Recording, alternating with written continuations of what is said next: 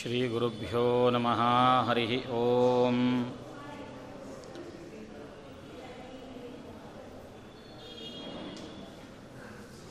पारं भवाख्यजलधेर्भुवनैकसारम् स्वैरङ्कृतोरुविधवेदपथप्रचारम् आरञ्जितामरजनं सुखचिच्छरीरम् धीरं स्मरामि हृदि सत्यवतीकुमारम् अभ्रमं भङ्गरहितम्, अजडं विमलं सदा। आनन्दतीर्थमतुलं भजे तापत्रयापहम्। यद्भानो, यत्कृशानौ, यदमृतकिरणे, यद्ग्रहेषु उदितेषु। ज्योतिरयत्तारकासु प्रथितमणिषु यद्यच्च सौदामिनीषु। सम्भूयैतत्समस्तं त्वदमितहृदयाकाशनिर्यत्प्रकाशे धीरश्रीराघवेन्द्रव्रतिवरभजते हन्तखज्योतरीतिम्। नारायणं सुरगुरुं जगदेकनाथं भक्तप्रियं सकललोकनमस्कृतं च त्रैगुण्यवर्जितमजं विभुमाद्यमीशं वन्दे भवघ्नममरासुरसिद्धवन्द्यं नारायणं नमस्कृत्य नरं चैव नरोत्तमं देवीं सरस्वतीं व्यासं ततो जयमुदीरये ಹರಿವಾಯು ಗುರುಗಳನ್ನು ಭಕ್ತಿಯಿಂದ ವಂದಿಸಿ ನನ್ನ ವಿದ್ಯಾಗುರುಗಳನ್ನು ಕೂಡ ವಂದಿಸಿ ಮಹಾಭಾರತದ ಆದಿಪರ್ವದಲ್ಲಿ ಪೌಷ್ಯಪರ್ವ ಅನ್ನುವ ಅಧ್ಯಾಯವನ್ನು ಮುಂದುವರಿಸ್ತಾ ಇದ್ದೇನೆ.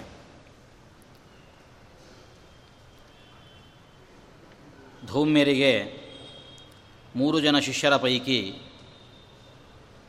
ಉತ್ತಂಕ ಅನ್ನುವ ಶಿಷ್ಯನು ಒಬ್ಬ, ಉತ್ತಂಕ ಬೈದ ಅನ್ನುವಂತಹ ಶಿಷ್ಯನೂ ಒಬ್ಬ ಆ ಬೈದ ಗುರುಗಳ ಹತ್ರ ಎಲ್ಲ ಅಧ್ಯಯನವನ್ನು ಮುಗಿಸಿ ವಿಶೇಷವಾದ ಗುರು ಶುಶ್ರೂಷೆಯನ್ನೆಲ್ಲ ಮಾಡಿ ತನ್ನ ಮನೆಗೆ ಬಂದ. ತಾನು ಪುನಃ ಒಂದು ಮೂರು ಜನ ಶಿಷ್ಯರನ್ನು ಇಟ್ಟುಕೊಂಡು ಅವರಿಗೆ ಪಾಠ ಮಾಡ್ತಾ ಇದ್ದಾನೆ. ಆ ಸಂದರ್ಭದಲ್ಲಿ ಒಬ್ಬ ಶಿಷ್ಯ, ಬೈದರ ಒಬ್ಬ ಶಿಷ್ಯ ಉತ್ತಂಕ ವಿಶೇಷವಾಗಿ ತಾನು ಗುರುಗಳ ಮೇಲೆ ಶ್ರದ್ಧೆಯಿಂದ ಅವರಲ್ಲಿ ಸೇವೆಯನ್ನು ಮಾಡಿದ್ದಾನೆ. ಅವನು ವಾಪಸ್ಸು ಮನೆಗೆ ಹೋಗುವಾಗ ಗುರುಗಳ ಹತ್ರ ಕೇಳಿದ, ಏನು ಗುರುದಕ್ಷಿಣೆ ಕೊಡಲಿ? ಅಂತ.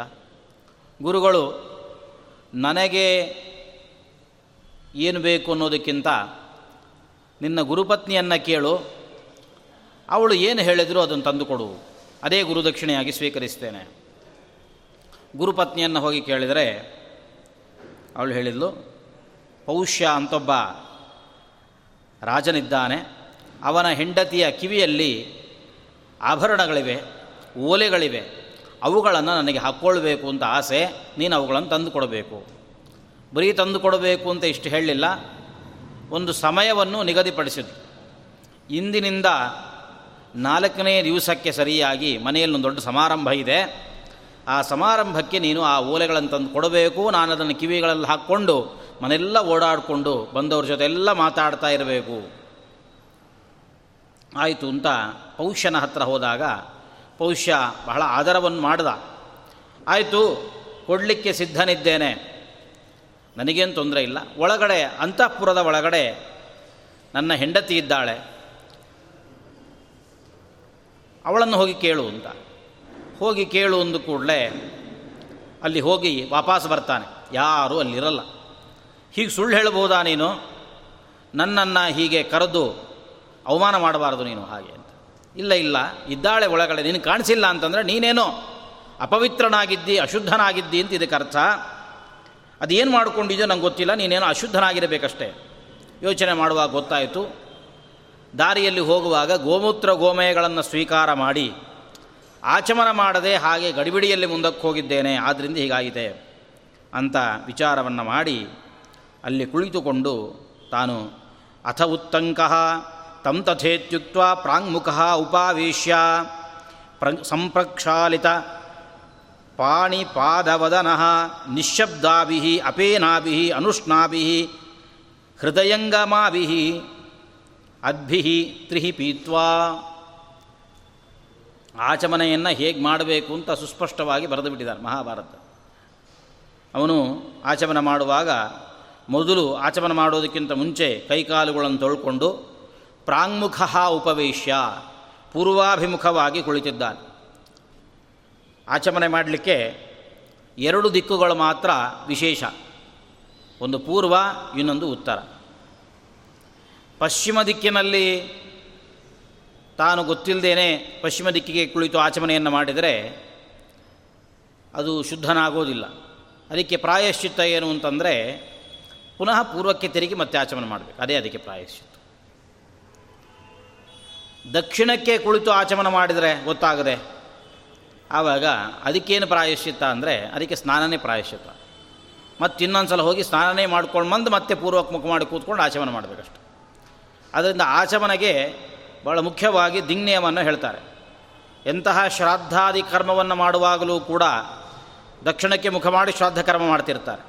ಆಚಮನೆ ಮಾಡುವ ಪ್ರಸಂಗ ಬಂದಾಗ ಅಲ್ಲಿಯೂ ಕೂಡ ಪೂರ್ವಕ್ಕೆ ಮುಖ ಮಾಡಿಯೇ ಆಚಮನೆಯನ್ನು ಮಾಡತಕ್ಕಂಥದ್ದು. ದಕ್ಷಿಣಕ್ಕೆ ಆಚಮನೆ ಎನ್ನುವಂಥದ್ದಿಲ್ಲ. ಹಾಗಾಗಿ ಅವನು ಪ್ರಾಂಗುಖ ಉಪಾವೇಶ್ಯ. ತಾನು ಪೂರ್ವಾಭಿಮುಖವಾಗಿ ಕುಳಿತುಕೊಂಡು ಕೈಕಾಲುಗಳನ್ನು ತೊಳೆದುಕೊಂಡು ಆಚಮನೆ ಮಾಡಿದ್ದಂತೆ ಮೊದಲು ಆಚಮನೆ ಮಾಡುವಾಗ ಒಂದು ಕಾಮನ್ ಸೆನ್ಸನ್ನು ಹೇಳಿಕೊಟ್ರು. ನಿಶಬ್ದಾಭಿಹಿ ಅಂತ. ಆಚಮನೆ ಮಾಡುವಾಗ, ಆಚಮನೆ ಯಾಕೆ? ಕೆಲವರು ತೀರ್ಥ ತೊಗೊಳ್ಳೋದಿರುತ್ತೆ. ತಗೊಳ್ತಿದ್ದಾರೆ ಅಂದರೆ ಇಡೀ ಮಠಕ್ಕೆಲ್ಲ ಗೊತ್ತಾಗ್ತಾ ಇರುತ್ತೆ. ಇವರು ತೀರ್ಥ ತಗೋತಿದ್ದಾರೆ ಬಂದು ಅಂಥ ಪರಿ ಶಬ್ದ ಮಾಡಿಕೊಂಡು ತೀರ್ಥ ತಗೊಳ್ಳುವ ಒಂದು ಕ್ರಮ ಇರುತ್ತೆ. ಇದು ಹಂಗಲ್ಲ. ನಿಶಬ್ದಾಭಿಹಿ ಆಚಮನೆ ಮಾಡಿದ್ದು ಗೊತ್ತಾಗಬಾರ್ದು. ಶಬ್ದ ಬರಬಾರ್ದು. ಶಬ್ದ ಬರದೇ ಇರತಕ್ಕಂಥ ರೀತಿಯಲ್ಲಿ ಆ ನೀರನ್ನು ಕೈಯಲ್ಲಿ ಹಾಕಿಕೊಂಡು ಆಚಮನವನ್ನು ಮಾಡಬೇಕು. ಆ ನೀರು ಅಫೇನಾವಿಹಿ ನೀರು ನೀರಿನಲ್ಲಿ ನೊರೆ ಇರಬಾರ್ದು. ಬುರುಗು ಇಲ್ಲದೇ ಇರತಕ್ಕಂತಹ ನೀರನ್ನು ಬಳಸಿಕೊಂಡು ಅವನು ಆಚಮನೆಯನ್ನು ಮಾಡಿದ ಅಂತ ಹೇಳ್ತಾರೆ. ಆಚಮನ ಮಾಡುವಾಗ ಕೈಯನ್ನು ಹೀಗೆ ಕಿವಿಯ ಗೋ ಹಸುವಿನ ಕಿವಿಯ ಆಕಾರದಲ್ಲಿ, ಗೋಕರ್ಣ ಆಕಾರದಲ್ಲಿ ಕೈಯನ್ನು ಮಾಡಿಕೊಂಡು ಅದರಲ್ಲಿ ನೀರನ್ನು ಹಾಕಿಕೊಂಡು ಆಚಮನ ಮಾಡಬೇಕಂತ. ಅದಕ್ಕೆ ಹೇಳಿದರು ಹೃದಯಂಗಮಾಭಿಹಿ. ಹೃದಯಂಗಮಾಭಿಹಿ ಅದ್ಭಿಹಿ ಅಂತ. ಹೃದಯಂಗಮವಾದ ನೀರು ಅಂತಂದರೆ ಮನಸ್ಸಿಗೆ ಹೃದಯಕ್ಕೆ ತುಂಬ ಹತ್ತಿರ ಆಗುವಂತಹ, ಹೃ, ಮನಸ್ಸಿಗೆ ತುಂಬ ಹಿಡಿಸ್ತಕ್ಕಂತಹ ನೀರು ಅಂತ ಅರ್ಥ ಆಗಿಬಿಡುತ್ತೆ. ಇದೊಂದು ಹೃದಯಂಗಮಾಭಿಹಿ ಅನ್ನುವ ಈ ಶಬ್ದ, ಇದೊಂದು ಪಾರಿಭಾಷಿಕವಾದಂತಹ ಶಬ್ದ. ಹೃದಯಂಗಮವಾದ ನೀರು ಅಂತಂದರೆ ನಮ್ಮ ಮನಸ್ಸಿಗೆ ತುಂಬ ಹಿಡಿಸಿರಬೇಕು, ರುಚಿ ರುಚಿಯಾಗಿರಬೇಕು ಅಂತಹ ನೀರು ಅಂತ ಅರ್ಥ ಅಲ್ಲ. ಮತ್ತೇನು ಅಂತಂದರೆ ಉದ್ದಿನ ಕಾಳು ಮುಳುಗುವಷ್ಟು ನೀರನ್ನು ಹೃದಯಂಗಮ ಅಂತ ಕರೀತಾರೆ. ನೀರು ಆಚಮನೆಗೆ ನೀರು ಹಾಕ್ಕೊಂಡ್ರೆ ಅದು ಅದರಲ್ಲಿ ಒಂದು ಉದ್ದಿನ ಕಾಳನ್ನಿಟ್ಟರೆ ಅದು ಮುಳುಗುವಷ್ಟಾಗಿರಬೇಕು. ಅದಕ್ಕಿಂತ ಹೆಚ್ಚು ಇರಬಾರ್ದಂತ ಅದಕ್ಕಿಂತ ಕಡಿಮೆನೂ ಇರಬಾರ್ದು. ಅದಕ್ಕೆ ಸರಿಯಾಗಿ ಹಾಕ್ಕೊಳ್ಬೇಕು. ಗೋಕರ್ಣಾಕೃತಿ ಹಸ್ತೇನ ಮಾಷ ಮಾತ್ರ ಜಲಂ ಪಿಬೇತ್. ತನ್ಯೂನಂ ಅಧಿಕಂ ಪೀತ್ವಾ ಸುರಾಸಾ ಸುರಾಪಾನ ಸಮಂ ಭವೇತು ಅಂತ. ಅದಕ್ಕಿಂತ ಹೆಚ್ಚಾಗಲಿ, ಅದಕ್ಕಿಂತ ಕಡಿಮೆ ಇಲ್ಲದೆ ಇರತಕ್ಕಂಥ ರೀತಿಯಲ್ಲಿ ತಾನು ಆಚಮನವನ್ನು ಮಾಡಬೇಕು. ಇದನ್ನು ಹೃದಯಂಗಮವಾಗಿರತಕ್ಕಂಥದ್ದು ನೀರು ಅಂತ ಅದನ್ನು ಕರೆದಿದ್ದಾರೆ. ಅಂತಹ ನೀರನ್ನು ಹಾಕಿಕೊಂಡು ಆಚಮನೆಯನ್ನು ಮಾಡಿದ್ದಾನೆ. ಮಾಡಿ ಈಗ ತಾನು ಶುದ್ಧನಾಗಿ ಆ ಆಚಮನೆ ಮಾಡೋದು ಅಂದರೆ ಯಾವುದೇ ಒಂದು ಕರ್ಮ ಮಾಡುವಾಗ ಆಚಮನವನ್ನು ಮಾಡ್ತೇವೆ. ಅದು ಶುಭ ಕರ್ಮವೇ ಇರಬಹುದು, ಅಶುಭ ಕರ್ಮವೇ ಇರಬಹುದು, ಆಚಮನ ಮಾಡಿಯೇ ಮಾಡಬೇಕಿಲ್ಲ ಅಂದರೆ ಅಂತಹ ಕರ್ಮ ಅದು ನಿಷ್ಫಲವಾಗುತ್ತೆ. ಉದ್ದೇಶ ಇಷ್ಟೇ, ಆಚಮನ ಮಾಡಿದ ನಂತರದಲ್ಲಿ ನಾವು ಭಗವಂತನ ನಾಮಸ್ಮರಣೆಯನ್ನು ಮಾಡ್ತಾ ಅಂಗಾಂಗಗಳನ್ನು ಮುಟ್ಕೊಳ್ಬೇಕು. ಗೋವಿಂದಾಯ ನಮಃ, ವಿಷ್ಣವೇ ನಮಃ ಅಂತ ಅಲ್ಲಿಂದ ಅಂಗಾಂಗಗಳನ್ನು ಮುಟ್ಟಿಕೊಳ್ಳುವಂತಹ ಪ್ರಕ್ರಿಯೆ ಪ್ರಾರಂಭ ಆಗುತ್ತೆ. ಅದನ್ನು ಸಂಧ್ಯಾ ವಂದನೆ ಹೇಳಿಕೊಡುವಾಗಲೇ ಹಿರಿಯರು ಹೇಳಿಕೊಟ್ಟಿರ್ತಾರೆ. ಅಂದರೆ ನಾವು ಆ ಕೆಲಸವನ್ನು ಮಾಡಲಿಕ್ಕೆ ತೊಡಗಿದಾಗ ಭಗವಂತ ನಮ್ಮ ಆ ಎಲ್ಲ ಇಂದ್ರಿಯಗಳಲ್ಲಿ, ಇಷ್ಟು ಇಂದ್ರಿಯಗಳು, ಯಾವ ಯಾವ ಇಂದ್ರಿಯಗಳನ್ನು ನಾವು ಮುಟ್ಟಿಕೊಳ್ತೇವೆಯೋ ಆ ಇಂದ್ರಿಯಗಳು ಕರ್ಮ ಮಾಡಲಿಕ್ಕೆ ಅನುಕೂಲಕರವಾಗಿರುವಂತಹ ಇಂದ್ರಿಯಗಳಾಗಿರ್ತವೆ ಯಾವುದನ್ನು ಮುಡ್ತೇವೆ ಕಣ್ಣು, ಕಿವಿ, ತುಟಿ, ಬಾಯಿ, ಮೂಗು, ಕಾಲು, ಇಷ್ಟು ತಾನೆ. ತಲೆ. ಈ ಎಲ್ಲ ಇಂದ್ರಿಯಗಳನ್ನು ಬಳಸಿಕೊಂಡೇ ನಾವು ಕರ್ಮ ಮಾಡಲಿಕ್ಕೆ ಸಾಧ್ಯ. ಆ ಎಲ್ಲ ಇಂದ್ರಿಯಗಳು ತಾವು ಕೆಲಸವನ್ನು ಮಾಡಬೇಕು ಅಂದರೆ ಒಳಗಡೆ ಭಗವಂತ ನಿಂತು ಪ್ರೇರಣೆ ಮಾಡಿದರೆ ಮಾತ್ರ ಅದು ಸಾಧ್ಯವಾಗ್ತದೆ. ಆದ್ದರಿಂದಾಗಿ ಮೂರು ಬಾರಿ ನೀರಿಯನ್ ನೀರನ್ನು ತಗೊಳ್ಳುವಾಗಲೂ ಭಗವಂತನ ಸ್ಮರಣೆ ಮಾಡ್ತಾ ಆ ನಂತರದಲ್ಲಿ ಎಲ್ಲ ಇಂದ್ರಿಯಗಳನ್ನು ಸ್ಪರ್ಶಿಸಿ ಭಗವಂತ ಎಲ್ಲ ಇಂದ್ರಿಯಾಭಿಮಾನಿ ದೇವತೆಗಳ ಒಳಗೆ ಕೂತುಕೊಂಡು ಅವರನ್ನು, ನನ್ನನ್ನು ಎಲ್ಲ ರೀತಿಯಿಂದಲೂ ಕೂಡ ಪ್ರೇರಣೆ ಮಾಡಲಿ. ಈ ಕಾರ ಈ ಕಾರ್ಯದೊಳಗಡೆ ಧಿಯೋ ಯೋನಃ ಪ್ರಚೋದಯಾತ್. ಆ ಭಗವಂತ ನಮ್ಮೆಲ್ಲರನ್ನೂ ಕೂಡ ಪ್ರೇರಣೆ ಮಾಡಲಿ ಅನ್ನುವ ಚಿಂತನೆಯನ್ನು ಮಾಡಿಕೊಂಡು ಆಚಮನೆಯನ್ನು ಮಾಡಬೇಕು ಅಂತ ಅದರ ಉದ್ದೇಶ. ಅದನ್ನು ಈ ಪ್ರಸಂಗದಲ್ಲಿ ಮಹಾಭಾರತ ನಮಗೆ ಅದನ್ನು ತಿಳಿಸಿಕೊಡುತ್ತೆ. ಆನಂತರ ಅವನು ಒಳಗೆ ಹೋಗ್ತಾನೆ. ಒಳಗೆ ಹೋದಾಗ ಅವಳು ಆವಾಗ ಕಾಣಿಸ್ತಾಳೆ. ಕೂಡಲೇ ಅವಳು ನಮಸ್ಕಾರವನ್ನು ಮಾಡಿದ್ಲು. ನಮಸ್ಕಾರ ಮಾಡಿ ಕೇಳಿದ್ಲು, ನಾನು ಏನು ಮಾಡಲಿ? ನನ್ನಿಂದ ನಿಮಗೆ ಯಾವ ರೀತಿಯಲ್ಲಿ ನಾನು ನಿಮ್ಮ ಸೇವೆಯನ್ನು ಮಾಡಬಹುದು? ಅಂತ ಅವಳು ಕೇಳ್ತಾಳೆ. ಆವಾಗ ಅವನು ಯಥಾ ಪ್ರಕಾರ ಹೇಳಿದ, ನನ್ನ ಗುರುಪತ್ನಿಗೆ ನಿನ್ನ ಕಿವಿಯಲ್ಲಿರುವಂತಹ ಕುಂಡಲಗಳು ಬೇಕಾಗಿದೆ. ಅದರಿಂದ ಅದನ್ನು ಕೊಡು. ಅಂತ ಕೇಳಿದ ಕೂಡಲೇ ಅವಳು ಒಂದೇ ಮಾತು ಹೇಳಿದ್ಲು, ಸಾ ಪ್ರೀತ ತೇನ ತಸ್ಯ ಸದ್ಭಾವೇನ ಪಾತ್ರಂ ಅಯಂ ಅನತಿಕ್ರಮಣೀಯಶ್ಚ. ಒಳ್ಳೆಯ ಸತ್ಪಾತ್ರ. ಇವನನ್ನು ಹುಡುಗಿ ಬಿಟ್ಟರೆ ಮತ್ತೆ ನಮಗೆ ಯಾವ ಪಾತ್ರವೂ ಕೂಡ ಸಿಗಲಿಕ್ಕೆ ಸಾಧ್ಯ ಇಲ್ಲ. ಅದರಿಂದ ಒಳ್ಳೆಯ ಸತ್ಪಾತ್ರ ಸಿಕ್ಕಿದ್ದಾನೆ, ಇವನಿಗೆ ನಾನು ನನ್ನ ಕರ್ಣಕುಂಡಲವನ್ನು ಕೊಡಬೇಕು ಅಂತ ಅದನ್ನು ತೆಗೆದು ಧಾರಾಳವಾಗಿ ಎತ್ತಿಕೊಟ್ಟಿದ್ದಾಳೆ. ದಾನ ಮಾಡಬೇಕು ಅಂತ ಮನುಷ್ಯನಿಗೆ ತುಂಬ ಸಲ ಬರೋದಿರುತ್ತೆ, ಮನಸ್ಸಲ್ಲಿ ಅಂದ್ಕೊಳ್ತಾ ಇರ್ತಾನೆ. ದಾನ ಮಾಡಬೇಕು ಅಂದರೆ ಯಾರಿಗೆ, ಯಾವಾಗ ಅಂತ ಪ್ರಶ್ನೆ. ಅದಕ್ಕೆ ಒಂದೊಂದಕ್ಕೆ ಒಬ್ಬೊಬ್ಬ ಅಧಿಕಾರಿಯನ್ನು ಹೇಳಿದ್ದಾರೆ. ಅದರಲ್ಲಿ ವಿಶೇಷವಾಗಿ ದಾನ ಪಡೆದುಕೊಳ್ಳಲಿಕ್ಕೆ ಅಧಿಕಾರಿ ಯಾರು ಅಂತಂದರೆ ಸ್ವಾಧ್ಯಾಯ ಅಧ್ಯಯನ ಸಂಪನ್ನ. ಯಾರು ತನ್ನ ಶಾಖೆಯ ವೇದಾಧ್ಯಯನವನ್ನು ಮಾಡಿರತಕ್ಕಂತಹ ಬ್ರಾಹ್ಮಣನಿದ್ದಾನೆ.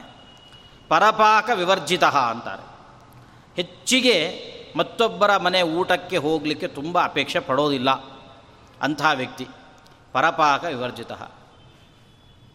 ಇಂತಹ ವ್ಯಕ್ತಿ ರತ್ನಪೂರ್ಣಾಂ ಅಪಿ ಮಹೀಂ ಪ್ರತಿಗೃಹ್ಯ ನಲಿಪ್ಯತೆ. ದಾನ ಪಡೆದುಕೊಂಡವನಿಗೂ ಕೂಡ ಆ ದಾನ ತಗೊಳ್ಳೋದ್ರಿಂದ ಒಂದಿಷ್ಟು ಪಾಪ ಬರುತ್ತೆ. ಅದನ್ನು ಪರಿಹಾರ ಹೇಗೆ ಅಂತಂದರೆ ಅದಕ್ಕಿದೇ ಪ್ರಾಯಶ್ಚಿತ್ತ. ತಾನು ಸ್ವಾಧ್ಯಾಯ ಅಧ್ಯಯನವನ್ನು ಮಾಡಬೇಕು. ತನ್ನ ಶಾಖೆಯನ್ನು ಅಧ್ಯಯನ ಮಾಡಬೇಕು. ಆ ಅಧ್ಯಯನವನ್ನು ಮಾಡಿ ಆದಷ್ಟು ಪರಪಾಕದಿಂದ ದೂರ ಇರಬೇಕು.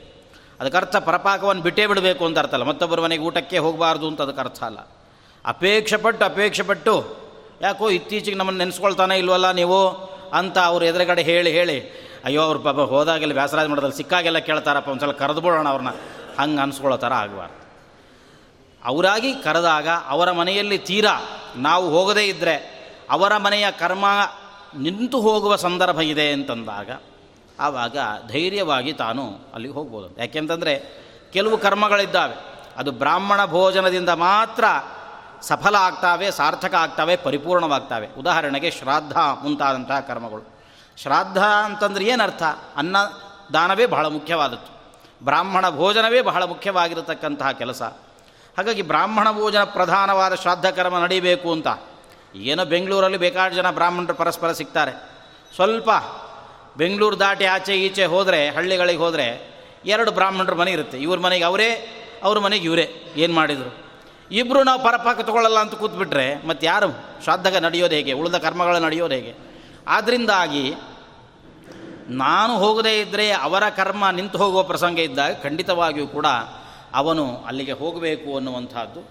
ಆ ಕಾರಣದಿಂದಾಗಿ ಇದು ಇಂತಹವನು ದಾನ ಪಡೆದುಕೊಳ್ಳಿಕ್ಕೆ ಅಧಿಕಾರಿ ಅಂತ ಕರೀತಾರೆ. ಕಾಲ ಯಾವುದು ಅಂತ ಪ್ರಶ್ನೆ. ಯಾವ ಕಾಲದಲ್ಲಿ ದಾನ ಮಾಡಬೇಕು? ದಾನ ಮಾಡಲಿಕ್ಕೆ ತುಂಬ ಉತ್ತಮೋತ್ತಮವಾದಂತಹ ಅನೇಕ ಕಾಲಗಳನ್ನು ಹೇಳ್ತಾರೆ.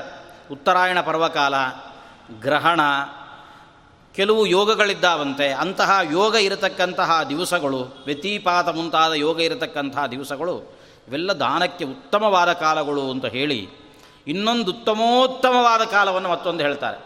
ಏನು ಅಂತಂದರೆ, ಯಾವ ದಿವಸ ನಿಮಗೆ ದಾನ ಕೊಡಬೇಕು ಅಂತ ಮನಸ್ಸುಟ್ಟುತ್ತಲ್ಲ ಅದು ಉತ್ತಮವಾದಂತಹ ಕಾಲ ಆ ದಿವಸ ದಾನ ಮಾಡು. ಆವತ್ತು ಅದೇನು ಅಂತ ಯೋಚನೆ ಮಾಡಲಿಕ್ಕೆ ಹೋಗಬೇಡ. ಇವತ್ತು ಮಂಗಳವಾರ, ಇವತ್ತು ದಾನ ಮಾಡಬಹುದೋ ಬೇಡವೋ. ಇವತ್ತು ಮಂಗಳವಾರ ದಾನ ಮಾಡಬಹುದೋ ಬೇಡವೋ ಅಂತ ಯೋಚನೆ ಮಾಡ್ತಾ ಕೂತ್ರೆ ನಾಳೆ ಬುಧವಾರ ಬರೋದ್ರೊಳಗಡೆ ಮನಸ್ಸು ಬದಲಾಗಿಬಿಡುತ್ತೆ. ಬುಧವಾರ ತಾನೇ ಯಾಕೆ? ಮಂಗಳವಾರದಲ್ಲೇ ವ್ಯತ್ಯಾಸ ಆಗಿಬಿಡ್ಬೋದು. ಆದ್ದರಿಂದಾಗಿ ಮನುಷ್ಯನ ಬುದ್ಧಿಯೇ ಸ್ವಲ್ಪ ಚಂಚಲ, ಅಶಾಶ್ವತ. ಅದರಲ್ಲಿ ದಾನ ಮಾಡಬೇಕು ಅನ್ನೋ ಬುದ್ಧಿಯಂತೂ ಇನ್ನೂ ಚಂಚಲ, ಇನ್ನೂ ಅಶಾಶ್ವತ. ಯಾರೋ ಬ್ರಾಹ್ಮಣರ ಮನೆಗೆ ಬಂದರೂ ಸ್ವಲ್ಪ ಏನಾದರೂ ಕೊಳ್ಳೋಣ ಅಂತ ಅನಿಸಿ, ಗಾಡ್ರೇಜ್ ಲಾಕರ್ ಓಪನ್ ಮಾಡಿ, ಹಿಂಗೆ ಏನಾದರೂ ತೊಗೊಂಡ್ವಿ, ಒಂದು ಎರಡು ನೋಟ್ ತೊಗೊಂಡ್ವಿ ಅಂದರೆ ಮತ್ತೆ ವಾಪಸ್ ಬೀಗ ಹಾಕೋದ್ರೊಳಗೆ ಇನ್ನೊಂದು ನೋಟ್ ವಾಪಸ್ ಬಿದ್ದಾಗಿರುತ್ತೆ ಅದರೊಳಗಡೆ. ಅಷ್ಟು ಅಶಾಶ್ವತವಾಗಿರತಕ್ಕಂತಹದ್ದು, ಅಷ್ಟು ಚಂಚಲವಾಗಿರುವಂತಹ ಬುದ್ಧಿ, ದಾನ ಮಾಡಬೇಕು ಅನ್ನೋ ಬುದ್ಧಿ. ಆ ಬುದ್ಧಿ ದೇವರು ಕೊಡೋದೇ ಬಹಳ ಅಪರೂಪಕ್ಕೆ. ಆದ್ದರಿಂದ ಅಂತಹ ಬುದ್ಧಿ ಬಂದಾಗ, ಬುದ್ಧಿ ದೇವರು ಕೊಟ್ಟಾಗ ಅದನ್ನು ಬಳಸಿಕೊಳ್ಳಬೇಕು ಅಂತ. ಹಾಗಾಗಿ ಒಂದು ಸಂಸ್ಕೃತದ ಮಾತು ಇದೆ. ಬೇಕಿದ್ದರೆ ಜನ ಶ್ರದ್ಧಯಾಯೇ ತನುತ್ಯಜ, ನತತಾ ತೀರ್ಥ ಆಯಾತೆ, ಶ್ರದ್ಧಯಾಯೇ ಧನತ್ಯಜ ಅಂತ. ಬೇಕಿದ್ರೆ ಪ್ರಾಣ ಬಿಡಲಿಕ್ಕೂ ತಯಾರಿರ್ತಾರಂತೆ, ಪ್ರಾಣ ಕೊಡಲಿಕ್ಕೂ ತಯಾರಿರ್ತಾರೆ, ಆದರೆ ದುಡ್ಡು ಬಿಡಲಿಕ್ಕೆ ಮಾತ್ರ ತಯಾರಿರಲ್ಲ. ಅದು ಯಾವಾಗ? ತೀರ್ಥ ಆಯಾತೆ. ಒಂದು ಒಳ್ಳೆಯ ಸತ್ಪಾತ್ರ ನಮ್ಮ ಎದುರುಗಡೆ ಬಂದಾಗಲೂ ಕೂಡ ನಾವು ಅದನ್ನು ಕೊಡಲಿಕ್ಕೆ ಹಿಂದೆ ಮುಂದೆ ನೋಡ್ತಾ ಇರ್ತೇವೆ. ಅಂತಹ ಸ್ಥಿತಿಯಲ್ಲಿ ಅವಳು ಯೋಚನೆ ಮಾಡಿದ್ಲು, ಪಾತ್ರಮಯಂ ಅನತಿಕ್ರಮಣೀಯ. ಇವನನ್ನು ಬಿಟ್ಟರೆ ಮತ್ತೊಬ್ಬ ಸತ್ಪಾತ್ರ, ಒಳ್ಳೆಯ ವೇದಾಧ್ಯಯನವನ್ನು ಮಾಡಿರತಕ್ಕಂಥದ್ದು ಗುರುಕುಲ, ಗುರು ಶುಶ್ರೂಷೆ ಮುಂತಾಗಿರತಕ್ಕಂಥ, ಬೇಕಾದಷ್ಟನ್ನು ಮಾಡಿರತಕ್ಕಂತಹ ವ್ಯಕ್ತಿ ಈತ. ಹಾಗಾಗಿ ಇವನನ್ನು ಬಿಟ್ಟರೆ ಮತ್ತಾರು ನನಗೆ ಸತ್ಪಾತ್ರ ಸಿಗಲಿಕ್ಕೆ ಸಾಧ್ಯ? ಇದೊಂದು ಒಳ್ಳೆಯ ಉತ್ತಮವಾಗಿರತಕ್ಕಂಥ ಕಾಲ ಅವಕಾಶಗಳು ಅಂತಂದುಕೊಂಡು ಅವಳು ದಾನವನ್ನು ಮಾಡಿದ್ದಾಳೆ. ಮಾಡಿ ಪುನಃ ಆಕೆ ಹೇಳ್ತಾಳೆ, ಪೌಷ್ಯರಾಜನ ಹೆಂಡತಿ ಅವನಿಗೆ ಹೇಳಿಲ್ಲೋ ನೋಡು. ಈ ಕರ್ಣಕುಂಡಲಗಳ ಮೇಲೆ ತಕ್ಷಕ ತುಂಬ ದಿವಸಗಳಿಂದ ನಾಗರಾಜನಾಗಿರುವಂತಹ ತಕ್ಷಕನಿಗೆ ತುಂಬ ದಿವಸದ ಕಣ್ಣಿದೆ. ಹಾಗಾಗಿ ಸ್ವಲ್ಪ ಅವನು ಇದನ್ನು ಯಾವುದೋ ಉಪಾಯಗಳನ್ನು ಮಾಡಿ ಕದ್ರೂ ಕದ್ದಾನು ಏನು ಮಾಡ್ತಾನೆ ಅಂತ ಹೇಳಲಿಕ್ಕೆ ಸಾಧ್ಯ ಇಲ್ಲ. ಅವನ ಬಗ್ಗೆ ಸ್ವಲ್ಪ ಜಾಗ್ರತೆ, ಎಚ್ಚರ ವಹಿಸ್ಬೇಕು ನೀನು ಅಂತ ಕೇಳಿದ ಕೂಡಲೇ ಆಯಿತು ಅಂತ ಅವನು ಹೇಳಿ, ಒಂದು ಮಾತನ್ನು ಹೇಳ್ದ, ನನ್ನ ಹತ್ರಕ್ಕೆ ಅವನು ಬರಲಿಕ್ಕೆ ಸಾಧ್ಯವೇ ಇಲ್ಲ ಅಂತ ಹೇಳ್ದ. ಉತ್ತಂಕ. ಅವನು ನನ್ನ ಹತ್ರ ಬರಲಿಕ್ಕೆ ಸಾಧ್ಯವೇ ಇಲ್ಲ, ನೀನೇನು ಯೋಚನೆ ಮಾಡಬೇಡ ಅಂಥೇಳಿ ಅಂತಃಪುರದಿಂದ ಹೊರಗೆ ಬಂದಿದ್ದಾನೆ. ಹೊರಗೆ ಬಂದು ರಾಜನಿಗೆ ಹೇಳಿದ, ನಾನು ಬಂದ ಕೆಲಸ ಮುಗೀತು, ನಾನು ಹೊರಡ್ತೇನೆ. ಹೊರಡ್ತೇನೆ ಅಂತಂದಾಗ, ಇಲ್ಲಿ ಹೊರಗಡೆ ಬಂದಾಗ ಪೌಷ್ಯ ರಾಜ ಅವನು ತಳೆದ. ಹೋಗಬೇಡಿ ಒಂದು ನಿಮಿಷ ನಿಲ್ರಿ. ಯಾಕೆ ಅಂತಂದರೆ, ತನ್ನ ಹೆಂಡತಿ ದಾನ ಮಾಡಿದ್ದಾಳಲ್ಲ, ಸತ್ಪಾತ್ರ ಸಿಕ್ಕಿದ್ದಾನೆ ಇವನು ಹೇಳ್ದ, ನಿಮ್ಮಂತಹ ಸತ್ಪಾತ್ರ ಸಿಗೋದೇ ಅಪರೂಪಕ್ಕೆ ಸಿಕ್ಕಾಗ ನಮ್ಮ ಕೆಲಸಗಳನ್ನು ನಾವು ಮಾಡ್ಕೊಂಡು ಬಿಡಬೇಕು. ಆದ್ದರಿಂದಾಗಿ ಇವತ್ತು ನನ್ನ ತಂದೆಯ ಶ್ರಾದ್ದವನ್ನು ಮಾಡ್ತೇನೆ. ನೀವು ಒಂದು ಸ್ವಲ್ಪ ಹೊತ್ತು ನಮಗೆ ಅವಕಾಶ ಕೊಡಬೇಕು.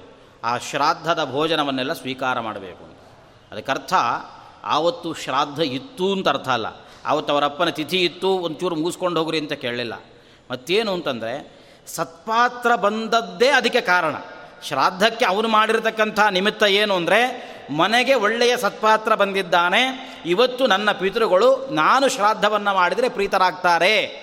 ಇಷ್ಟೇ ಭಾವದಿಂದ ಅವನು ಮಾಡಿದ್ದಾನೆ.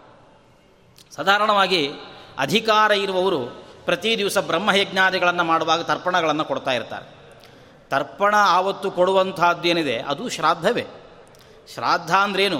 ಪಿಂಡ ಪ್ರದಾನ ಮಾಡಿಯೇ ಶ್ರಾದ್ದ ಮಾಡಬೇಕು ಮಠಕ್ಕೆ ಹೋಗಿಯೇ ಶ್ರಾದ್ದ ಮಾಡಬೇಕು ಅಂತಿಲ್ಲ. ನಮ್ಮ ಮನೆಯಲ್ಲಿ ಕೊಡತಕ್ಕಂತಹ ಏನು ತರ್ಪಣ ಇದೆ, ಅದು ಕೂಡ ಶ್ರಾದ್ದವೇ. ಹಾಗಾಗಿ ಪ್ರತಿಯೊಬ್ಬನೂ ಕೂಡ ಪ್ರತಿ ದಿವಸ ಶ್ರಾದ್ದವನ್ನು ಮಾಡತಕ್ಕಂಥ ಅಧಿಕಾರಿಗೆ. ಕೆಲವೊಂದು ವಿಶೇಷ ಸಂದರ್ಭಗಳು ಅಮಾವಾಸ್ಯೆ ಬಂದಾಗ ಎಳ್ಳಿನಿಂದ ತರ್ಪಣ, ಅಥವಾ ತಂದೆಯ ಶ್ರಾದ್ದ ತಿಥಿ ಬಂದಾಗ ಆವತ್ತು ವಿಶೇಷವಾಗಿ ಪಿಂಡ ಪ್ರದಾನವನ್ನು ಮಾಡಿ ಪಾರ್ವಣದ ಮುಖಾಂತರವಾಗಿ ಶ್ರಾದ್ದ ಅಂತ. ಹಾಗಾಗಿ ಒಂದು ರೀತಿಯಲ್ಲಿ ಹೇಳೋದು ಅಂತಾದರೆ, ಅವನು ಯಾವುದ ರೀತಿಯಲ್ಲಾದರೂ ಒಂದು ಶ್ರಾದ್ದವನ್ನು ಮಾಡ್ತಾ ಇರ್ತಾನೆ, ಮಾಡಬೇಕು. ಅದು ಅವನ ಕರ್ತವ್ಯ. ಒಂದು ಶ್ರಾದ್ದ ಪದ್ಮಪುರಾಣದಲ್ಲಿ ಒಂದು ಈ ಥರದ ಒಂದು ಶ್ರಾದ್ದ ಬರುತ್ತೆ. ನಮ್ಮ ಕಲ್ಪನೆಗೂ ಕೂಡ ಸಿಗ್ಲಿಕ್ಕೆ ಸಾಧ್ಯ ಇಲ್ಲ. ಅಂಥದ್ದೊಂದು ಶ್ರಾದ್ದ.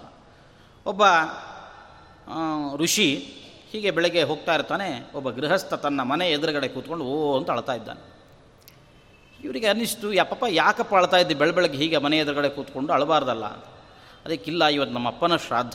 ಮನೆಯಲ್ಲಿ ಮಾಡಲಿಕ್ಕೆ ಏನೇನೇನೇನೂ ಇಲ್ಲ. ನಾನು ಹೇಗೆ ಶ್ರಾದ್ದ ಮಾಡಬೇಕು ಅಂತಲೇ ನನಗೆ ತಿಳಿಯುತ್ತಾ ಇಲ್ಲ. ಅದಕ್ಕೆ ಅಳ್ತಾ ಇದ್ದೇನೆ, ದುಃಖ ಪಡ್ತಾ ಇದ್ದೇನೆ. ಅದಕ್ಕೆ ಅವ್ರು ಹೇಳಿದ್ರು ನಿನ್ನ ಹತ್ರ ಏನೂ ಇಲ್ಲ ಅನ್ನೋದು ಸತ್ಯವ. ಇದನ್ನು ಪ್ರಾಮಾಣಿಕವಾಗಿ ಹೇಳೋದು ಹೌದು, ಪ್ರಾಮಾಣಿಕವಾಗಿ ಹೋಗ್ತಾ ಇದ್ದೇನೆ, ಏನೇನೂ ಇಲ್ಲ ನನ್ನ ಮನೆಯಲ್ಲಿ. ಹಾಗಾದ್ರೆ ಒಂದು ಕೆಲಸ ಮಾಡೋದು ಅಲ್ಲಿ ಹುಲ್ಲು ಬೆಳೆದಿದೆಯಲ್ಲ, ಹುಲ್ಲನ್ನು ಕಿತ್ತಿ, ಮೂರು ಮುದ್ದೆ ಮಾಡು, ಮೂರು ಉಂಡೆ ಮಾಡಿ, ತಂದೆ ಹೆಸರಲ್ಲಿ, ಅಜ್ಜನ ಹೆಸರಲ್ಲಿ, ಮುತ್ತಜ್ಜನ ಹೆಸರಲ್ಲಿ ಒಂದು ಹಸುವಿಗೆ ತಿನ್ನಿಸು. ಅದೇ ಇವತ್ತು ನೀನು ಮಾಡುವ ಶ್ರಾದ್ದ. ಅದು ಕೂಡ ಶ್ರಾದ್ದವಾಗ್ತದೆ ಏನೂ ಇಲ್ಲ ಅಂತಾದರೆ ದಕ್ಷಿಣ ದಿಕ್ಕಿಗೆ ತಿರುಗಿ ಅಪಸವೆ ಮಾಡಿಕೊಂಡು ಎರಡೂ ಕೈಗಳನ್ನು ಎತ್ತಿ, ಇವತ್ತು ನನ್ನಿಂದ ಏನೂ ಮಾಡಲಿಕ್ಕೆ ಸಾಧ್ಯ ಇಲ್ಲ.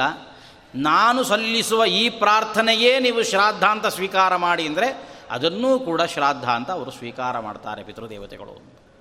ಹಾಗಾಗಿ ಅವನು ಇಂತಹ ಒಂದು ತೀರ್ಥ, ಒಳ್ಳೆಯ ಸತ್ಪಾತ್ರ ಬಂದಾಗ ಅವನನ್ನು ಬಿಟ್ಟು ಬೇರೆ ಯಾವ ಕಾಲ? ಆದ್ದರಿಂದಾಗಿ ಅವನು ಕೇಳಿದ ಶ್ರಾದ್ದಂ ಕರ್ತುಂ ಕ್ರಿಯತಾಂ ಕ್ಷಣ. ಶ್ರಾದ್ದ ಮಾಡ್ತೇನೆ. ಒಂದು ಸ್ವಲ್ಪ ನನಗೆ ಅವಕಾಶ ಮಾಡಿಕೊಡಬೇಕು ಅಂತ ಹೇಳ್ದ. ಅವನು ಹೇಳ್ದ, ಆಯಿತು, ನನಗೊಂದು ಸ್ವಲ್ಪ ಅವಕಾಶ ಇದೆ, ಆದಷ್ಟು ಬೇಗ ಮಾಡಬೇಕು. ಯಾಕೆಂದರೆ ನನ್ನ ಗುರುಪತ್ನಿ ತೊಗೊಂಡು ಬಾ ಅಂತ ಇಷ್ಟು ಹೇಳಿಲ್ಲ. ಅದ್ರ ಜೊತೆಯಲ್ಲಿ ಒಂದು ಸಮಯವನ್ನು ನಿಗದಿಪಡಿಸಿದ್ದಾಳೆ. ಆದ್ದರಿಂದ ನಾನು ಅಲ್ಲಿಗೆ ಹೋಗಲೇಬೇಕು, ಆದಷ್ಟು ಬೇಗ ಮಾಡಬೇಕು. ಬೇಗ ಮಾಡಬೇಕು ಅಂತ ಮತ್ತು ಇನ್ನು ಮುಂದೆ ಇನ್ನು ಅಡುಗೆ ಗಿಡಿಗೆ ಮಾಡ್ತಾ ಇಲ್ಲ, ಕೂತ್ಕೋಬೇಡ. ಏನಿದೆಯೋ ಆ ತಂದು ಹಾಕು, ಊಟ ಮಾಡ್ಕೊಂಡು ನಾನು ಹೊರಡ್ತೇನೆ ಆಯಿತು. ಅವರನ್ನು ಕೂಡಿಸಿ ಊಟಕ್ಕೆ ಬಡಿಸಿದ್ದಾನೆ. ಬಡಿಸುವಾಗ ಎಲ್ಲರ ಮನೆ ಸಮಸ್ಯೆ ಅಲ್ಲಿ ಪ್ರಾರಂಭ ಆಯಿತು. ಹಿಂಗೆ ಬಡಿಸಿದ್ದಾನೆ ಮೊದಲನೇ ಸೌಟ್ ಹಿಂಗೆ ಬಿದ್ದಿದೆ, ಒಂದು ಉದ್ದದ ಕೂದಲು. ಸಾಧಾರಣವಾಗಿ ಎಲ್ಲ ಕಡೆ ಇದ್ದೇ ಇರುತ್ತೆ. ಸಕೇಶಂ ಶೀತಂ ಅನ್ನಂ ದೃಷ್ಟವಾ. ಕೂದಲಿದೆ. ಹೋಗ್ಲಪ್ಪ ಅಂತ ಎತ್ತಿಡೋಣ ಅಂತ ಕೈ ಇಟ್ಟರೆ ತಣ್ಣಗಿದ್ದ ಅನ್ನ. ಹೀಗೆ ಅದನ್ನು ನೋಡಿ ಉತ್ತಂಕನಿಗೆ ಸ್ವಲ್ಪ ಕೋಪ ಬಂತು. ಶ್ರಾದ್ದ ಮಾಡ್ತೇನೆ ಒಂದು ನಿಮಿಷ ಕೂತ್ಕೊಳ್ಳಿ, ನನಗೊಂಚೂರು ಅವಕಾಶ ಕೊಡ್ರಿ ಅಂತ ಕೇಳಿ ನನ್ನನ್ನು ಕೂಡಿಸಿ ಈ ಕೂರ್ಲಿರ್ತಕ್ಕಂತಹ ಅಶುದ್ಧವಾಗಿರತಕ್ಕಂತಹ ಅನ್ನವನ್ನು ನೀನು ಹಾಕ್ತಾ ಇದೆಯಲ್ಲ ಶ್ರಾದ್ಧೇ ಅನ್ನಂ ಅಶುಚಿಂ ದತ್ವ ಚಿತ್ರಕುಷ್ಠಿ ಪ್ರಜಾಯತೆ ಅಂತ ಒಂದು ಧರ್ಮಶಾಸ್ತ್ರದ ಮಾತು. ಅಶುದ್ಧವಾದ ಅನ್ನವನ್ನು ಮೈಲಿಗೆ ಅನ್ನವನ್ನು, ಅಪವಿತ್ರವಾದ ಅನ್ನವನ್ನು ಯಾವತ್ತಿಗೂ ಕೂಡ ಶ್ರಾದ್ದದಲ್ಲಿ ಬಡಿಸುವಂತಿಲ್ಲ ಅಂತ. ಹಾಗಾಗಿ ಅವನಿಗೆ ಆಯಾ ಸಂದರ್ಭಗಳಲ್ಲಿ ಒಂದೊಂದು ತೊಂದರೆಗಳು ಅವನಿಗೆ ಆಗ್ತಾವೆ. ಅದರಂತೆ ಇಲ್ಲಿ ಉತ್ತಂಕ ಆ ರಾಜನಿಗೆ ಹೇಳಿದ, ತಸ್ಮಾತ್ ಅಂಧೋ ಭವಿಷ್ಯಸಿ. ನೀನು ನನಗೆ ಹೀಗೆ ಅಶುದ್ಧವಾದ ಅನ್ನವನ್ನು ಹಾಕಿದ್ರಿಂದ ನೀನು ಕುರುಡನಾಗು ಅಂತ ಶಾಪ ಕೂಡಲೇ ಅವನಿಗೆ ಸಿಟ್ಟು ಬಂತು. ಹಾಗೆಲ್ಲ ಹೆದರುವ ಸ್ಥಿತಿಯಲ್ಲಿ ಇರಲಿಲ್ಲ ಆವತ್ತಿನ ಗೃಹಸ್ಥರೆಲ್ಲ. ಏಕೆಂದರೆ ಅವರೂ ಚೆನ್ನಾಗಿ ತಮ್ಮ ತಮ್ಮ ವರ್ಣಾಶ್ರಮೋಚಿತವಾಗಿರತಕ್ಕಂಥ ಧರ್ಮಗಳು ಏನೇನು ಮಾಡಬೇಕು, ಆ ಎಲ್ಲ ಧರ್ಮಗಳನ್ನು ಅವರವರೇ ಮಾಡ್ತಾನೇ ಇದ್ದರು ಮನುಷ್ಯನಿಗೆ ತಪಸ್ಸು ಯಾವುದು ಅಂತಂದರೆ, ತನ್ನ ವರ್ಣಾಶ್ರಮೋಚಿತವಾಗಿರುವಂತಹ ಧರ್ಮ ತಾನು ಮಾಡುವುದು ಅದು ಅವನಿಗೆ ತಪಸ್ಸು. ಆದ್ದರಿಂದ ಅದನ್ನು ಮಾಡಿದ ಎಲ್ಲರೂ ತಪಸ್ವಿಗಳೇ. ಹಾಗಾಗಿ ಉತ್ತಂಕ ತಾನು ವೇದಾಧ್ಯಯನವನ್ನು ಮಾಡಿ ತಾನು ತಪಸ್ವಿ ಅಂತ ಅನಿಸಿಕೊಂಡ್ರೆ, ಒಬ್ಬ ಗೃಹಸ್ಥನಾಗಿ ಗೃಹಸ್ಥ ಉಚಿತವಾಗಿರುವಂತಹ ಈ ಥರದ ಅತಿಥಿ ಸತ್ಕಾರಗಳನ್ನು ನಿರಂತರವಾಗಿ ಮಾಡ್ತಾ ಇರುವ ಪೌಷ್ಯನೂ ಕೂಡ ತಪಸ್ವಿನೇ. ಆ ಕಾರಣದಿಂದ ಪೌಷ್ಯನಿಗೆ ಸಿಟ್ಟು ಬಂತು. ನೀವು ಎಲ್ಲ ಹೀಗೇನೆ ಸುಮ್ಮ ಸುಮ್ಮನೆ ಸಿಟ್ಟಾಗ್ತಾ ಇರ್ತೀರಿ. ಹೀಗಾಗಿ ಏನೂ ಇಲ್ಲದೆ ಇರುವಂತೆ ನಾನು ಬಡಿಸಿದ ಅನ್ನದಲ್ಲಿ ಯಾವ ಅಶುದ್ಧಿಯೂ ಇಲ್ಲ. ಆದರೂ ನೀನು ಸುಮ್ಮನೆ ಸಿಟ್ಟು ಮಾಡಿಕೊಂಡು ನನಗೆ ಶಾಪ ಕೊಡ್ತಾ ಇದ್ದಿ.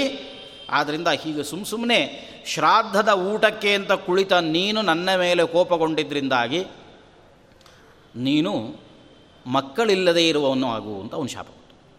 ಪೌಷ್ಯ ಉತ್ತಂಕನಿಗೆ ಶಾಪ ಕೊಟ್ಟು. ಉತ್ತಂಕ ಹೇಳ್ದ, ನಾನು ಹೇಳ್ತಾ ಇರತಕ್ಕಂಥದ್ರಲ್ಲಿ ಏನು ಸುಳ್ಳಿದೆ? ನಿನ್ನ ಎದುರುಗಡೆ ಅನ್ನ, ನೀನೇ ಹಾಕಿದ ಅನ್ನ ಇದೆ. ಯಾರ ಕೈಯಲ್ಲೋ ನೀನು ಬಡಿಸಿದ್ದಿ, ಆ ಅನ್ನ ನನ್ನ ತಟ್ಟೆಯಲ್ಲಿದೆ, ನೋಡು ಅದರಲ್ಲಿ ಕೂದಲಿಲ್ಲ. ಅದು ಒಂದು ವೇಳೆ ತಣ್ಣಗಿಲ್ಲ ಅಂತ ಆದರೆ ಖಂಡಿತ ನಾನು ಒಪ್ಕೊಳ್ತೇನೆ. ನೀನು ಹೇಳಿದೆಲ್ಲವನ್ನು ಕೂಡ ಒಪ್ಕೊಳ್ತೇನೆ. ಇಷ್ಟು ನಿನ್ನ ಎದುರುಗಡೆ, ಕಣ್ಣು ಎದುರುಗಡೆ ಇರುವಾಗ ಅಂಗೈಯಲ್ಲಿರ್ತಕ್ಕಂಥದ್ದಕ್ಕೆ ಕನ್ನಡಿ ಬೇಕಾ? ಬೇರೆ ಭಾಗದಲ್ಲಿದ್ದರೆ ಕನ್ನಡಿ ಬೇಕಾಗುತ್ತೆ, ಕನ್ನಡಿ ನೋಡಬೇಕು, ಇನ್ನೊಬ್ಬರ ಹತ್ರ ಕೇಳಿಸ್ಬೇಕು. ನೀನು ತಟ್ಟೆಯಲ್ಲಿ, ನಿನ್ನ ಕಣ್ಣು ಎದುರುಗಡೆ ಇದೆಯಲ್ಲ, ನೋಡು. ನೋಡ್ತಾನೆ, ಗೊತ್ತಾಯಿತು. ಹೌದು. ಬಂದದ್ರಲ್ಲಿ ಕೂದಲು ಬಂದುಬಿಟ್ಟಿದೆ. ಏನು ಮಾಡಲಿಕ್ಕೆ ಆಗ್ತಿಲ್ಲ ಕ್ಷಮಿಸಿ ಅಂತ ಹೇಳಿದ್ರು. ಆದರೆ ಒಂದು ಮಾತ್ರ. ಗೊತ್ತಿಲ್ಲದೆ ನಡೆದು ಹೋಗಿದೆ ಕೆಲಸ. ಅವರು ಸ್ವಲ್ಪ ತಲೆಗೆ ಬಟ್ಟೆ ಗಿಟ್ಟೆ ಕಟ್ಕೊಂಬಂದು ಬಡಿಸ್ಬೇಕಿತ್ತು. ಹಾಗಾಗಲಿಲ್ಲ. ಆದ್ದರಿಂದ ಇಂತಹ ತೊಂದರೆ ಆಗತಕ್ಕಂಥ ಸಹಜ. ಆದ್ದರಿಂದ ನನ್ನ ಕ್ಷಮಿಸಿ. ನೀವು ಕೊಟ್ಟ ಶಾಪ ಪರಿಹಾರ ಮಾಡಬೇಕು. ನೀವೇ ಅದಕ್ಕೊಂದು ಸೂಚನೆ ಕೊಡಬೇಕು ಅಂತ ಕ್ಷಮೆ ಕೇಳ್ತಾ ಇದ್ದೀನಿ ಅಂತ ಹೇಳ್ದ. ಅವನು ಹೇಳಿದ, ಇದು ವೇದಾಧ್ಯಯನವನ್ನು ಮಾಡಿರತಕ್ಕಂತಹ ಬಾಯಿ. ಇದರಿಂದ ಬಂದದ್ದು ಸುಳ್ಳಾಗಲ್ಲ. ಅದನ್ನು ಒಂದು ಕೆಲಸ ಮಾಡೋದು ಅದಕ್ಕೆ ಪರಿಹಾರವನ್ನು ನಾನು ಹೇಳ್ತೇನೆ. ನಿನಗೆ ಕುರುಡುತನ ಬರುತ್ತೆ, ಕುರುಡನಾಗ್ತಿ, ಆದರೆ ಸ್ವಲ್ಪ ದಿವಸ ಆದಮೇಲೆ ಪುನಃ ಅದಕ್ಕೆ ಪರಿಹಾರವೂ ನಿಂಗೆ ಸಿಕ್ಕತ್ತೆ, ಆಮೇಲೆ ಪುನಃ ನಿಂಗೆ ಕಣ್ಣು ಬರುತ್ತೆ ಅಂತ. ಆಯಿತು. ಇವನು ವಾಪಾಸು ಅದಕ್ಕೆ ಪರಿಹಾರವನ್ನು ಹೇಳದ, ಉತ್ತಂಕ ಪೌಷನನ್ನು ಕೇಳದ. ನೋಡು, ನಾನು ನಿಜವಾಗಲೂ ಕೂದಲು ಕಂಡಿದೆ. ಕೂದಲು ಕಂಡಿದ್ರೂ, ಕಂಡಿದ್ದನ್ನು ನೋಡಿ ನಿನಗೆ ಹೇಳಿದ್ದೇನೆ. ಆದರೂ ನೀನು ತನ್ನನ್ನು ತಪ್ಪಾಗಿ ತಿಳ್ಕೊಂಡು ನನಗೆ ಶಾಪ ಕೊಟ್ಟಿಯಲ್ಲ? ಅದನ್ನು ನೀನು ವಾಪಸ್ ಪಡಿತೀನಿ ಅಂತ ಹೇಳಲೇ ಇಲ್ವಲ್ಲ ಅಂತ ಕೇಳಿದ. ಅದಕ್ಕೆ ಪೌಷ ಅಂದ, ನಾನು ವಾಪಸ್ ಪಡೆಯೋದಿಲ್ಲ ಅಂತ. ನಾನು ವಾಪಸ್ ಪಡೆಯಲ್ಲ. ಗೊತ್ತಿಲ್ವಾ ನಿಮಗೆ? ನಾವು ಕ್ಷತ್ರಿಯರು. ಕ್ಷತ್ರಿಯರ ಬಗ್ಗೆ ತಾನೇ ಹೇಳ್ಕೊಳ್ತಾನೆ, ಆ ಪೌಷನೇ ಹೇಳ್ಕೊಳ್ತಾನೆ. ನವನೀತಂ ಹೃದಯಂ ಬ್ರಾಹ್ಮಣಸ್ಯ ವಾಚಿಕ್ಷುರೋ ನಿಹಿತಸ್ತೀಕ್ಷ್ಣಧಾರ. ತದುಭಮ ಮೇ ತದ್ವಿಪರೀತಂ ಕ್ಷತ್ರಿಯಸ್ಯ ವಾಂಗ್ನವನೀತಂ ಹೃದಯಂ ತೀಕ್ಷ್ಣಧಾರಂ. ಬ್ರಾಹ್ಮಣನಿಗೂ ಕ್ಷತ್ರಿಯನಿಗೂ ಒಂದೇ ಒಂದು ವ್ಯತ್ಯಾಸ ಇದೆ. ಏನು ಅಂದರೆ, ಬ್ರಾಹ್ಮಣನಿಗೆ ನವನೀತಂ ಹೃದಯಂ ಬ್ರಾಹ್ಮಣಸ್ಯ. ಬ್ರಾಹ್ಮಣನ ಹೃದಯ ಬೆಣ್ಣೆ. ಹೃದಯ ಬೆಣ್ಣೆ ಇರುತ್ತೆ, ಮಾತು ಮಾತ್ರ ಕತ್ತಿ ಅಲಗಂತೆ ಚೂಪಾಗಿರುತ್ತೆ. ಮಾತಾಡಿದರೆ ಏನೋ ಬೈತಿದಾರಪ್ಪ ಇವರು ಅಂತ ಅನಿಸ್ಲಿಕ್ಕೆ, ಅನಿಸ್ತಾ ಇರುತ್ತೆ ನಮಗೆ. ಆದರೆ ಅವರು ಆ ಸಿಟ್ಟು ಮಾಡಿಕೊಳ್ಳೋದಕ್ಕೆ, ಆ ಥರದ ಬೈಯುವುದಕ್ಕೆ ಒಂದು ಹಿನ್ನೆಲೆಯಲ್ಲಿ ಒಂದು ಅರ್ಥ ಇರುತ್ತೆ. ಈ ಥರದ ಏನೋ ಅಪರಾಧವನ್ನು ಮಾಡಿ ಸುಮ್ಮನೆ ಅನರ್ಥಕ್ಕೆ ಗುರಿಯಾಗ್ತಾರಲ್ಲ ಅಂತ ಮುಂದೆ ತಪ್ಪುಗಳನ್ನು ಮಾಡಬಾರ್ದು ಅನ್ನುವ ಕಾರಣದಿಂದ, ಯಜಮಾನನಿಗೆ ಪುಣ್ಯ ಒದಗಲಿ ಅನ್ನುವ ಕಾರಣದಿಂದಾಗಿ ಅವರು ಸ್ವಲ್ಪ ಬಾಯಿಯಿಂದ ಜೋರಾಗಿ ಮಾತುಗಳನ್ನಾಡಿ ಬೈತಾ ಇರ್ತಾರೆ. ಇದು ಬ್ರಾಹ್ಮಣನ ಸ್ವಭಾವ. ವಿಪರೀತಮೇ ತತ್ ಕ್ಷತ್ರಿಯಸ್ಯ. ಕ್ಷತ್ರಿಯನಿಗೆ ಇದು ಸ್ವಲ್ಪ ವಿಪರೀತವಾಗಿರುತ್ತೆ. ಮಾತು ಬೆಣ್ಣೆ ಥರ ಇರುತ್ತೆ. ಹೃದಯದಲ್ಲಿ ತೀಕ್ಷ್ಣವಾದ ಕತ್ತಿಗೆ ಅಲಗಿರುತ್ತೆ, ಅಷ್ಟೇ ವ್ಯತ್ಯಾಸ. ಆದ್ದರಿಂದ ನಾನು ವಾಪಸ್ ಪಡೆಯಲ್ಲ ಅಂತ ಹೇಳ ವಾಪಸ್ ಪಡೆಯಲ್ಲ ಅಂತ ಅವನು ಹೇಳಿದ್ರು, ಉತ್ತಂಕ ಹೇಳ್ದ, ನೀನು ವಾಪಸ್ಸು ಪಡೆಯದೇ ಇದ್ದರೂ ಕೂಡ ನಿನ್ನ ಶಾಪ ಅಂತೂ ನನಗೆ ತಟ್ಟಲ್ಲ. ಯಾಕೆಂದರೆ ನನ್ನನ್ನು ತಪ್ಪಾಗಿ ತಿಳ್ಕೊಂಡಿದ್ದೀನಿ. ತಪ್ಪಾಗಿ ತಿಳಿದುಕೊಂಡು ನನ್ನನ್ನು ನೀನು ಶಾಪ ಕೊಟ್ಟಿದ್ದಾದ್ರಿಂದಾಗಿ ನೀನು ಖಂಡಿತವಾಗಿಯೂ ಕೂಡ ದುಷ್ಟೇಚಾನ್ಯೇ ನೈಷ ಮಮ ಶಾಪೋ ಭವಿಷ್ಯತಿ. ಒಂದಂತೂ ಸತ್ಯ, ನೀನು ಬಡಿಸಿದ ಅನ್ನ ಅಂತೂ ಅಶುದ್ಧ. ಅಶುದ್ಧವಾದ್ರಿಂದಾಗಿ ನೀನು ಕೊಟ್ಟ ಶಾಪ ನನಗೆ ಫಲಿಸೋದಿಲ್ಲ ಅಂತ ಹೇಳಿ ಅವನು ಅಲ್ಲಿಂದ ಮುಂದಕ್ಕೆ ಹೊರಡ್ತಾನೆ. ಇವೆಲ್ಲ ಯಾಕೆ ಈ ಸಂದರ್ಭಗಳಲ್ಲಿ ಪ್ರತ್ಯೇಕವಾಗಿ ನಿರೂಪಣೆ ಮಾಡ್ತಾ ಇದ್ದಾರೆ ಅಂತ ಕೇಳಿದ್ರೆ, ಅದು ನಮಗೊಂದು ಶಿಕ್ಷಣ. ಸುಮ್ಮನೆ ಕಥೆ, ಹಾಗೆ ಕಥೆಯನ್ನು ಕೇಳಿದ್ವಿ, ಹೋದ್ವಿ ಅಂತ ನಮ್ಮ ಜೀವನದಲ್ಲಿ ನಾವು ಹೇಗೆ ಅಳವಡಿಸ್ಕೊಳ್ಬೇಕು ಹೇಗೆ ಕರ್ಮಗಳನ್ನು ಮಾಡಬೇಕು, ಎಷ್ಟು ಶುದ್ಧಿಯಾಗಿರಬೇಕು. ಆಗ್ತಾ ಇರ್ತೀವಿ ಆಗ್ತಾ ಇರ್ತೀವಿ. ಎಷ್ಟು ಮಾಡಿದರೂ ಕಡಿಮೆನೆ ಅನ್ನುವಂಥ ಒಂದು ಎಚ್ಚರಿಕೆ ಯಾವತ್ತಿಗೂ ಕೂಡ ಎಲ್ರಿಗೂ ಇರಬೇಕಾಗಿರತಕ್ಕಂಥದ್ದು. ಮೊದಲೇದ್ದೇನು ಅಂತಂದರೆ ಪೌಷ್ಯರಾಜನ ಹೆಂಡತಿಯಿಂದ ತಿಳ್ಕೊಳ್ಬೇಕಾದ್ದೇನು. ಯಾರಾದರೂ ಸತ್ಪಾತ್ರ ಮನೆಗೆ ಬಂದರೆ, ಆ ಪದಾರ್ಥಗಳ ಮೇಲೆ ನಮ್ಮ ಮಮತೆ ನಾನು ನಂದು ಅನ್ನುವಂತಹ ದುರಭಿಮಾನವನ್ನು ಬಿಟ್ಟು ಒಳ್ಳೆಯ ಸತ್ಪಾತ್ರ ಬಂದಾಗ ಅಲ್ಲಿ ದಾನವನ್ನು ಮಾಡಿ ಅದರಿಂದ ಪುಣ್ಯ ಸಂಪಾದನೆ ಮಾಡಿಕೊಳ್ಳಬೇಕು ಅನ್ನುವಂಥದ್ದು ಒಂದು. ಮನುಷ್ಯನಿಗೆ ಸಂಪತ್ತಿದೆ, ಇದ್ದಾಗ ಅದನ್ನು ದಾನ ಮಾಡೋದಿಲ್ಲ, ಅದನ್ನು ವ್ಯರ್ಥಗೊಳಿಸ್ತಾ ಇದ್ದಾನೆ ಅಂತಂದರೆ ಅಂಥವನಿಂದ ಪ್ರಪಂಚಕ್ಕೆ ಏನೂ ಪ್ರಯೋಜನ ಇಲ್ಲ ಅಂತ. ಅವನಿಗಲ್ಲ ಅವನಿಗಂತೂ ಏನೂ ಉಪಯೋಗ ಇಲ್ವಲ್ಲ. ಅವನ ಹಣದಿಂದ ಏನು ಪ್ರಯೋಜನ? ಧನಂ ಹಿ ಧರ್ಮೈಕ ಫಲಂ. ಹಣ ಇದ್ದದ್ದು ಯಾಕೆ ಅಂತಂದರೆ ಪುಣ್ಯ ಸಂಪಾದನೆ ಮಾಡುವುದಕ್ಕೆ ಹಣ ಅಂತ ಕರೀತಾರೆ. ಅದು ಆಗಲಿಲ್ಲ, ಪುಣ್ಯ ಸಂಪಾದನೆ ಆಗಲಿಲ್ಲ ಅಂದರೆ ಆ ಹಣ ಅವನಿಗೆ ವ್ಯರ್ಥ. ಅಷ್ಟೇ ಅಲ್ಲ, ಪ್ರಪಂಚಕ್ಕೆ ಅವನು ವ್ಯರ್ಥ. ಅವನಿದ್ದದ್ದು ಪ್ರಪಂಚಕ್ಕೆ ಲಾಸ್ ಅದಕ್ಕೇನು ಮಾಡಬೇಕು? ಮಹಾಭಾರತವೇ ಮುಂದೆ ಹೇಳುತ್ತೆ, ಉದ್ಯೋಗ ಪರ್ವದಲ್ಲಿ ಏನು ಮಾಡಬೇಕು ಅಂತಂದರೆ, ಯಾರು ಹಣ ಇದ್ದೂ ದಾನ ಮಾಡೋದಿಲ್ಲ, ಯಾರು ಕಷ್ಟ ಇದ್ದರೂ ಕೂಡ ದುಡಿಯೋದಿಲ್ಲ. ಇಂತಹ ಇಬ್ಬರು ವ್ಯಕ್ತಿಗಳು ಪ್ರಪಂಚಕ್ಕೆ ಏನೂ ಉಪಯೋಗಕ್ಕಿಲ್ಲ. ಕೆಲವರು ಅಂಥವ್ರು ಇರ್ತಾರೆ, ಮನೇಲಿ ತುಂಬ ಕಷ್ಟ ಇರುತ್ತೆ. ಹೆಂಡತಿಯೇ ಕಷ್ಟಪಟ್ಟು ಹೋಗಿ ದುಡ್ಕೊಂಡು ತರ್ತಿರ್ತಾಳೆ. ಇವನು ಮಾತ್ರ ಕಾಲ ಮೇಲೆ ಕಾಲು ಹಾಕ್ಕೊಂಡು ಆರಾಮಾಗಿ ಕೂತ್ಕೊಂಡು ಟಿ ವಿ ನೋಡ್ತಾ ಇರ್ತಾನೆ. ಮತ್ತು ಬರುವಾಗ ಒಂಚೂರು ಸೆಲ್ ತೊಗೊಂಬ. ಯಾಕೋ ರಿಮೋಟ್ ಕೆಲಸ ಮಾಡ್ತಿಲ್ಲ ಅಂತ ಹೆಣ್ತಿ ಕೆಲಸ ಬೇರೆ ಹಚ್ಚು. ಇಂಥ ಜನ ಅಲ್ಲಲ್ಲಲ್ಲೇ ಸಿಗ್ತಿರ್ತಾರೆ ನಮಗೆ. ಆದ್ದರಿಂದ ಅವರು ಹೇಳಿದರು, ಇಂತಹ ಇಬ್ಬರು ಹಣ ಇದ್ದು ದಾನ ಮಾಡೋದಿಲ್ಲ, ತನಗೆ ಕಷ್ಟ ಇದೆ ಅಂತ ಗೊತ್ತಿದ್ದರೂ ದುಡಿಯೋದಿಲ್ವಲ್ಲ, ಇಂತಹ ಜನ ಯಾರಿಗೂ ಪ್ರಯೋಜನಕ್ಕಿಲ್ಲ, ಇವರನ್ನು ಎತ್ತಿ ನೀರಿಗೆ ಬಿಸಾಡಿ ಅಂತ. ದೌ ಅಂಬಸಿ ನಿವೇಷ್ಟವು ಎತ್ತಿ ನೀರಿಗೆ ಹಾಕಿಂದ. ನಮಗೆ ಏನು ಹೇಳಿದ್ರೆ ಅಂಥ ತಲೆ ಕೆಡಿಸ್ಕೊಳ್ಳೋದು. ಏ ನೀರಿಗೆ ಹಾಕಲಿ, ಅವ್ರಿಗೆ ನೀರಿಗೆ ಹಾಕ್ತಾರಂತೆ ಹಾಕಲಿ, ನನಗೆ ಈಜು ಬರುತ್ತೆ, ನಾನು ಬರ್ತೀನಿ ಅಂತಾರೆ. ಇನ್ನೇನು ಮಾಡೋದು ಇಂಥವ್ರಿಗೆ? ಅದಕ್ಕೆ ಅವರಂದರು ನೀರಿಗೆ ಹಾಕುವಾಗ ಬಹಳ ಎಚ್ಚರ, ಕಲ್ಲಿ, ಕತ್ತಿಗೊಂದು ಕಲ್ಲು ಕಟ್ಟೋದನ್ನು ಮರಿಬೇಡಿ ಕತ್ತಿಗೆ ಕಲ್ಲು ಕಟ್ಟ್ರಿ ಎತ್ತಿ ಬಿಸಾಡ್ರಿ ಅಂದರು. ಹಾಗೆ ಅವಳಿಂದ ಅದನ್ನು ಕಲಿಯಬೇಕಾಗಿರತಕ್ಕಂಥದ್ದು, ಎರಡನೇದ್ದು, ಒಬ್ಬ ಸತ್ಪಾತ್ರ ಸಿಕ್ಕಾಗ ಅವನಿಗೆ ಅನ್ನದಾನಾದಿಗಳನ್ನು ಮಾಡುವ ಮುಖಾಂತರವಾಗಿ ಪಿತೃಗಳ ಆರಾಧನೆಯನ್ನು ಮಾಡಬೇಕು ಅನ್ನುವಂಥದ್ದು ಪೌಷ್ಯರಾಜನಿಂದ ನಾವು ಕಲಿತಿದ್ದೇವೆ. ಅಕಸ್ಮಾತ್ ಒಬ್ಬ ಬ್ರಾಹ್ಮಣ ಅವನು ಸುಮ್ಮ ಸುಮ್ಮನೆ ಸಿಟ್ಟು ಸಿಟ್ಟು ಮಾಡಿಕೊಂಡ ನಮ್ಮ ಮೇಲೆ ಏನೇನೋ ಶಾಪ ಕೊಟ್ಟ ಅಂತಂದರೆ ಅದರೆಲ್ಲವನ್ನೂ ಕೂಡ ಕೇಳಿಕೊಂಡು ಕೂತ್ಕೊಳ್ಬೇಕು ಅಂತೇನು ನಿಯಮ ಇಲ್ಲ. ನಾವು ಪ್ರತಿಭಟಿಸಬಹುದು. ಅನ್ನುವಂಥದ್ದು ಅವರಿಗೆ ತಿಳಿ ಹೇಳಬಹುದು. ಅದನ್ನು ಯಾಕೆ ಹೀಗೆ ಶಾಪ ಕೊಡ್ತಾ ಇದ್ರು? ಸುಮ್ಮ ಸುಮ್ಮನೆ ನಮ್ಗೆ ಯಾಕೆ ಬೈತಾ ಇದ್ರಿ? ನಾವು ಸರಿ ಮಾಡ್ತಾ ಇದ್ದೀವಲ್ಲ ಅಂತ ನಮ್ಮಲ್ಲಿ ಸರಿ ಇದ್ದರೆ ಖಂಡಿತವಾಗಿಯೂ ಕೂಡ ಅವರ ಎದುರುಗಡೆ ಅದನ್ನು ಇಡಬಹುದು ಅನ್ನುವಂತಹ ಅನೇಕ ಸಂಗತಿಗಳನ್ನು ಮಹಾಭಾರತ ನಮಗೆ ಅನೇಕ ಸಂದರ್ಭಗಳಲ್ಲಿ ಕಥೆಯನ್ನು ಹೇಳ್ತಾ ಹೇಳ್ತಾ ನಮಗೆ ತಿಳಿಸಿಕೊಡುತ್ತೆ. ಅವನು ಮುಂದಕ್ಕೆ ಹೊರಟ, ಹೊರಡುವಾಗ ಯಾರೋ ಹಿಂದೆ ಬರ್ತಿದ್ದಾರೆ ಅಂತ ಅನಿಸ್ತಾ ಇದೆ. ಅದು ಯಾರೊಬ್ಬ ಸನ್ಯಾಸಿ. ಸನ್ಯಾಸಿ ವೇಷ ತೊಟ್ಟುಕೊಂಡಿರತಕ್ಕಂಥ ಒಬ್ಬ ವ್ಯಕ್ತಿ ಸನ್ಯಾಸಿ ಇದ್ದಾನೆ, ಆದರೆ ನಗ್ನನೂ ಆಗಿದ್ದಾನೆ. ಇಂತಹ ವ್ಯಕ್ತಿ ಬರ್ತಾ ಇದ್ದಾನೆ ಅಂತ ಅನಿಸ್ತು. ಹಿಂದಿನ ನೋಡ್ತಾನೆ, ಕಾಣಿಸ್ತಾನೆ, ಮಾಯ ಆಗ್ತಾನೆ, ಕಾಣಿಸ್ತಾನೆ, ಮಾಯ ಆಗ್ತಾನೆ. ಹೋಗಲಿ ಬಿಡು ಅಂತ ಸುಮ್ಮನೆ ಆದ. ಉತ್ತಂಕ. ಕೊನೆಗೆ ಅವನಿಗೆ ಸಂಧ್ಯಾವಂದನೆ ಸಮಯ ಬಂತು. ಎಲ್ಲಾದರೂ ನದಿ ಬೇಕು, ನೀರು ಬೇಕು ಅಂತ ಹುಡುಕಿದ. ನೀರು ಒಂದು ಕಡೆ ಸಿಕ್ತು. ಆ ಕರ್ಣಕುಂಡಲಗಳನ್ನು ಒಂದು ಜಾಗದಲ್ಲಿ ಇಟ್ಟು ಆ ನೀರಿಗೆ ಇಳಿದು ತಾನು ನಮೋ ದೇವೇಭ್ಯ ಗುರುಭ್ಯ ಅಂತ ಎಲ್ಲ ಹೇಳಿ ಸಂಧ್ಯಾವಂದನೆ ಎಲ್ಲ ಜಪತಪ ಮುಗಿಸ್ಕೊಂಡು ವಾಪಸ್ ಮತ್ತೆ ಮೇಲಕ್ಕೆ ಬರ್ತಾನೆ. ಮೇಲಕ್ಕೆ ಬರುವಾಗ ಅಲ್ಲಿ ಕರ್ಣಕುಂಡಲ ಇಲ್ಲ. ಯಾರೋ ಹಿಂದೆ ಬರ್ತಾ ಇದ್ದಾರೆ ಬರ್ತಾ ಇದ್ದಾರೆ ಅಂತ ಅನಿಸ್ತಾ ಇತ್ತಲ್ಲ. ಆ ಸನ್ಯಾಸಿ ಅವನ ಆ ಕರ್ಣಕುಂಡಲ್ಲಿ ಹಿಡ್ಕೊಂಡು ಒಳ್ಳಿಕ್ಕೆ ಶುರು ಮಾಡಿಬಿಟ್ಟಿದ್ದಾನೆ. ಅಯ್ಯೋ, ಇವನು ತೊಗೊಂಡು ಹೋಗ್ತಿದ್ದಾನಲ್ಲ, ನಾನು ನನ್ನ ಗುರುಪತ್ನಿ ಕೊಡಬೇಕಾದ್ದು ಅಂತ ಅವನನ್ನು ಹಿಂಬಾಲಿಸ್ಕೊಂಡು ಇವನು ನೋಡ್ತಾ ಇರುವಾಗ ಕೊನೆಗೆ ಒಂದು ಸ್ಥಳದಲ್ಲಿ ಆ ಸನ್ಯಾಸಿ ತನ್ನ ಸನ್ಯಾಸಿ ವೇಷವನ್ನು ಬಿಟ್ಟ, ಒಂದು ಹಾವಾಗಿ ಬಿಟ್ಟ. ತಕ್ಷಕ ಸನ್ಯಾಸಿಯ ರೂಪದಲ್ಲಿ ಅಲ್ಲಿಗೆ ಬಂದಿದ್ದ ಬಂದು ಹಾವಾಗಿದ್ದಾನೆ, ಹಾವಾಗಿ ಒಂದು ಬಿಲವನ್ನು ಸಣ್ಣ ತೂತು ಮಾಡಿಕೊಂಡ ಭೂಮಿಯ ಒಳಗಡೆ ಪ್ರವೇಶ ಮಾಡಿಬಿಟ್ಟು ಅವನು ಹೋದ ಜಾಗಕ್ಕೆ ಇವನು ಬಂದಿದ್ದಾನೆ. ಪಾಪ ಉತ್ತಂಕ ಬಂದಿದ್ದಾನೆ. ಹಿಂದೆ ಹಿಂಬಾಲಿಸ್ಕೊಂಡು ಹಿಂಬಾಲಿಸ್ಕೊಂಡು ಬಂದಿದ್ದಾನೆ. ಎಲ್ಲಿ? ಹಾವು ಹೋದ ಜಾಗದಲ್ಲಿ ಮನುಷ್ಯ ಹೇಳಲಿಕ್ಕೆ ಸಾಧ್ಯವ? ಆದ್ದರಿಂದ ತಾನು ಅಲ್ಲಿಗೆ ಹೋಗಬೇಕು ಅಂತ ಅನಿಸ್ತು. ಆ ನೆಲವನ್ನು ತನ್ನ ಕೈಯಲ್ಲಿರ್ತಕ್ಕಂತಹ ದಂಡದಿಂದ ಕುಟ್ಲಿಕ್ಕೆ ಶುರು ಮಾಡಿದ. ಬಾ, ಬ್ರಹ್ಮಚಾರಿ ಅಂದರೆ ಅವನ ಕೈಯಲ್ಲಿ ದಂಡ ಇರಲೇಬೇಕು. ಅನೇಕ ಅನುಕೂಲಗಳದರಿಂದ ಆಗ್ತಾವೆ ಅನ್ನೋದಕ್ಕೆ ಇದೊಂದು ಸಾಕ್ಷಿ. ಅಜಿನ ದಂಡ ಕಮಂಡಲು ಮೇಖಲಾ ಅವೆಲ್ಲ ಬ್ರಹ್ಮಚಾರಿ ಧಾರಣೆ ಯಾವಾಗಲೂ ಕೂಡ ಧಾರಣೆ ಮಾಡಲೇಬೇಕಾಗಿರತಕ್ಕಂತಹ ವಿಷಯಗಳು. ಹಾಗಾಗಿ ಅವನು ಆ ದಂಡವನ್ನು ಇಟ್ಕೊಂಡು ಕುಟ್ಲಿಕ್ಕೆ ಶುರು ಮಾಡಿದ. ಆ ದಂಡದಿಂದ, ಆ ಪಾಲಾಶ ದಂಡದಿಂದ ಯಾವಾಗ ಅದನ್ನೆಲ್ಲ ಕುಟ್ಲಿಕ್ಕೆ ಸಾಧ್ಯ ಆಗುತ್ತೆ? ಭೂಮಿಯನ್ನು ಕೊರೀಲಿಕ್ಕಾಗತ್ತೆ ಆಗುವಂಥದ್ದಲ್ಲ. ಕೊನೆಗೆ ಇಂದ್ರ ನೋಡ್ದ. ಇಂದ್ರ ನೋಡಿ ತನ್ನ ವಜ್ರಾಯುಧಕ್ಕೆ ಹೇಳಿದಂತೆ ಹೋಗು, ಪಾಪ ಆ ಹುಡುಗ ತುಂಬ ಕಷ್ಟಪಡ್ತಾ ಇದ್ದಾನೆ ಬ್ರಹ್ಮಚಾರಿ. ಅದು ಏನು ಗುರುದಕ್ಷಿಣೆ ಕೊಡಬೇಕು ಅಂತ ಒದ್ದಾಡ್ತಾ ಇದ್ದಾನೆ. ಅಂತಹ ಬ್ರಹ್ಮಚಾರಿಗೆ ನೀನು ಸಹಾಯ ಮಾಡು. ಪುಣ್ಯ ಸಂಪಾದನೆ ಮಾಡಿಕೋ ಅಂತ ತನ್ನ ವಜ್ರಾಯುಧ ಕೇಳ್ದ. ವಜ್ರಾಯುಧ ಬಂದು ಆ ದಂಡದಲ್ಲಿ ಸೇರಿಕೊಂಡಿತು.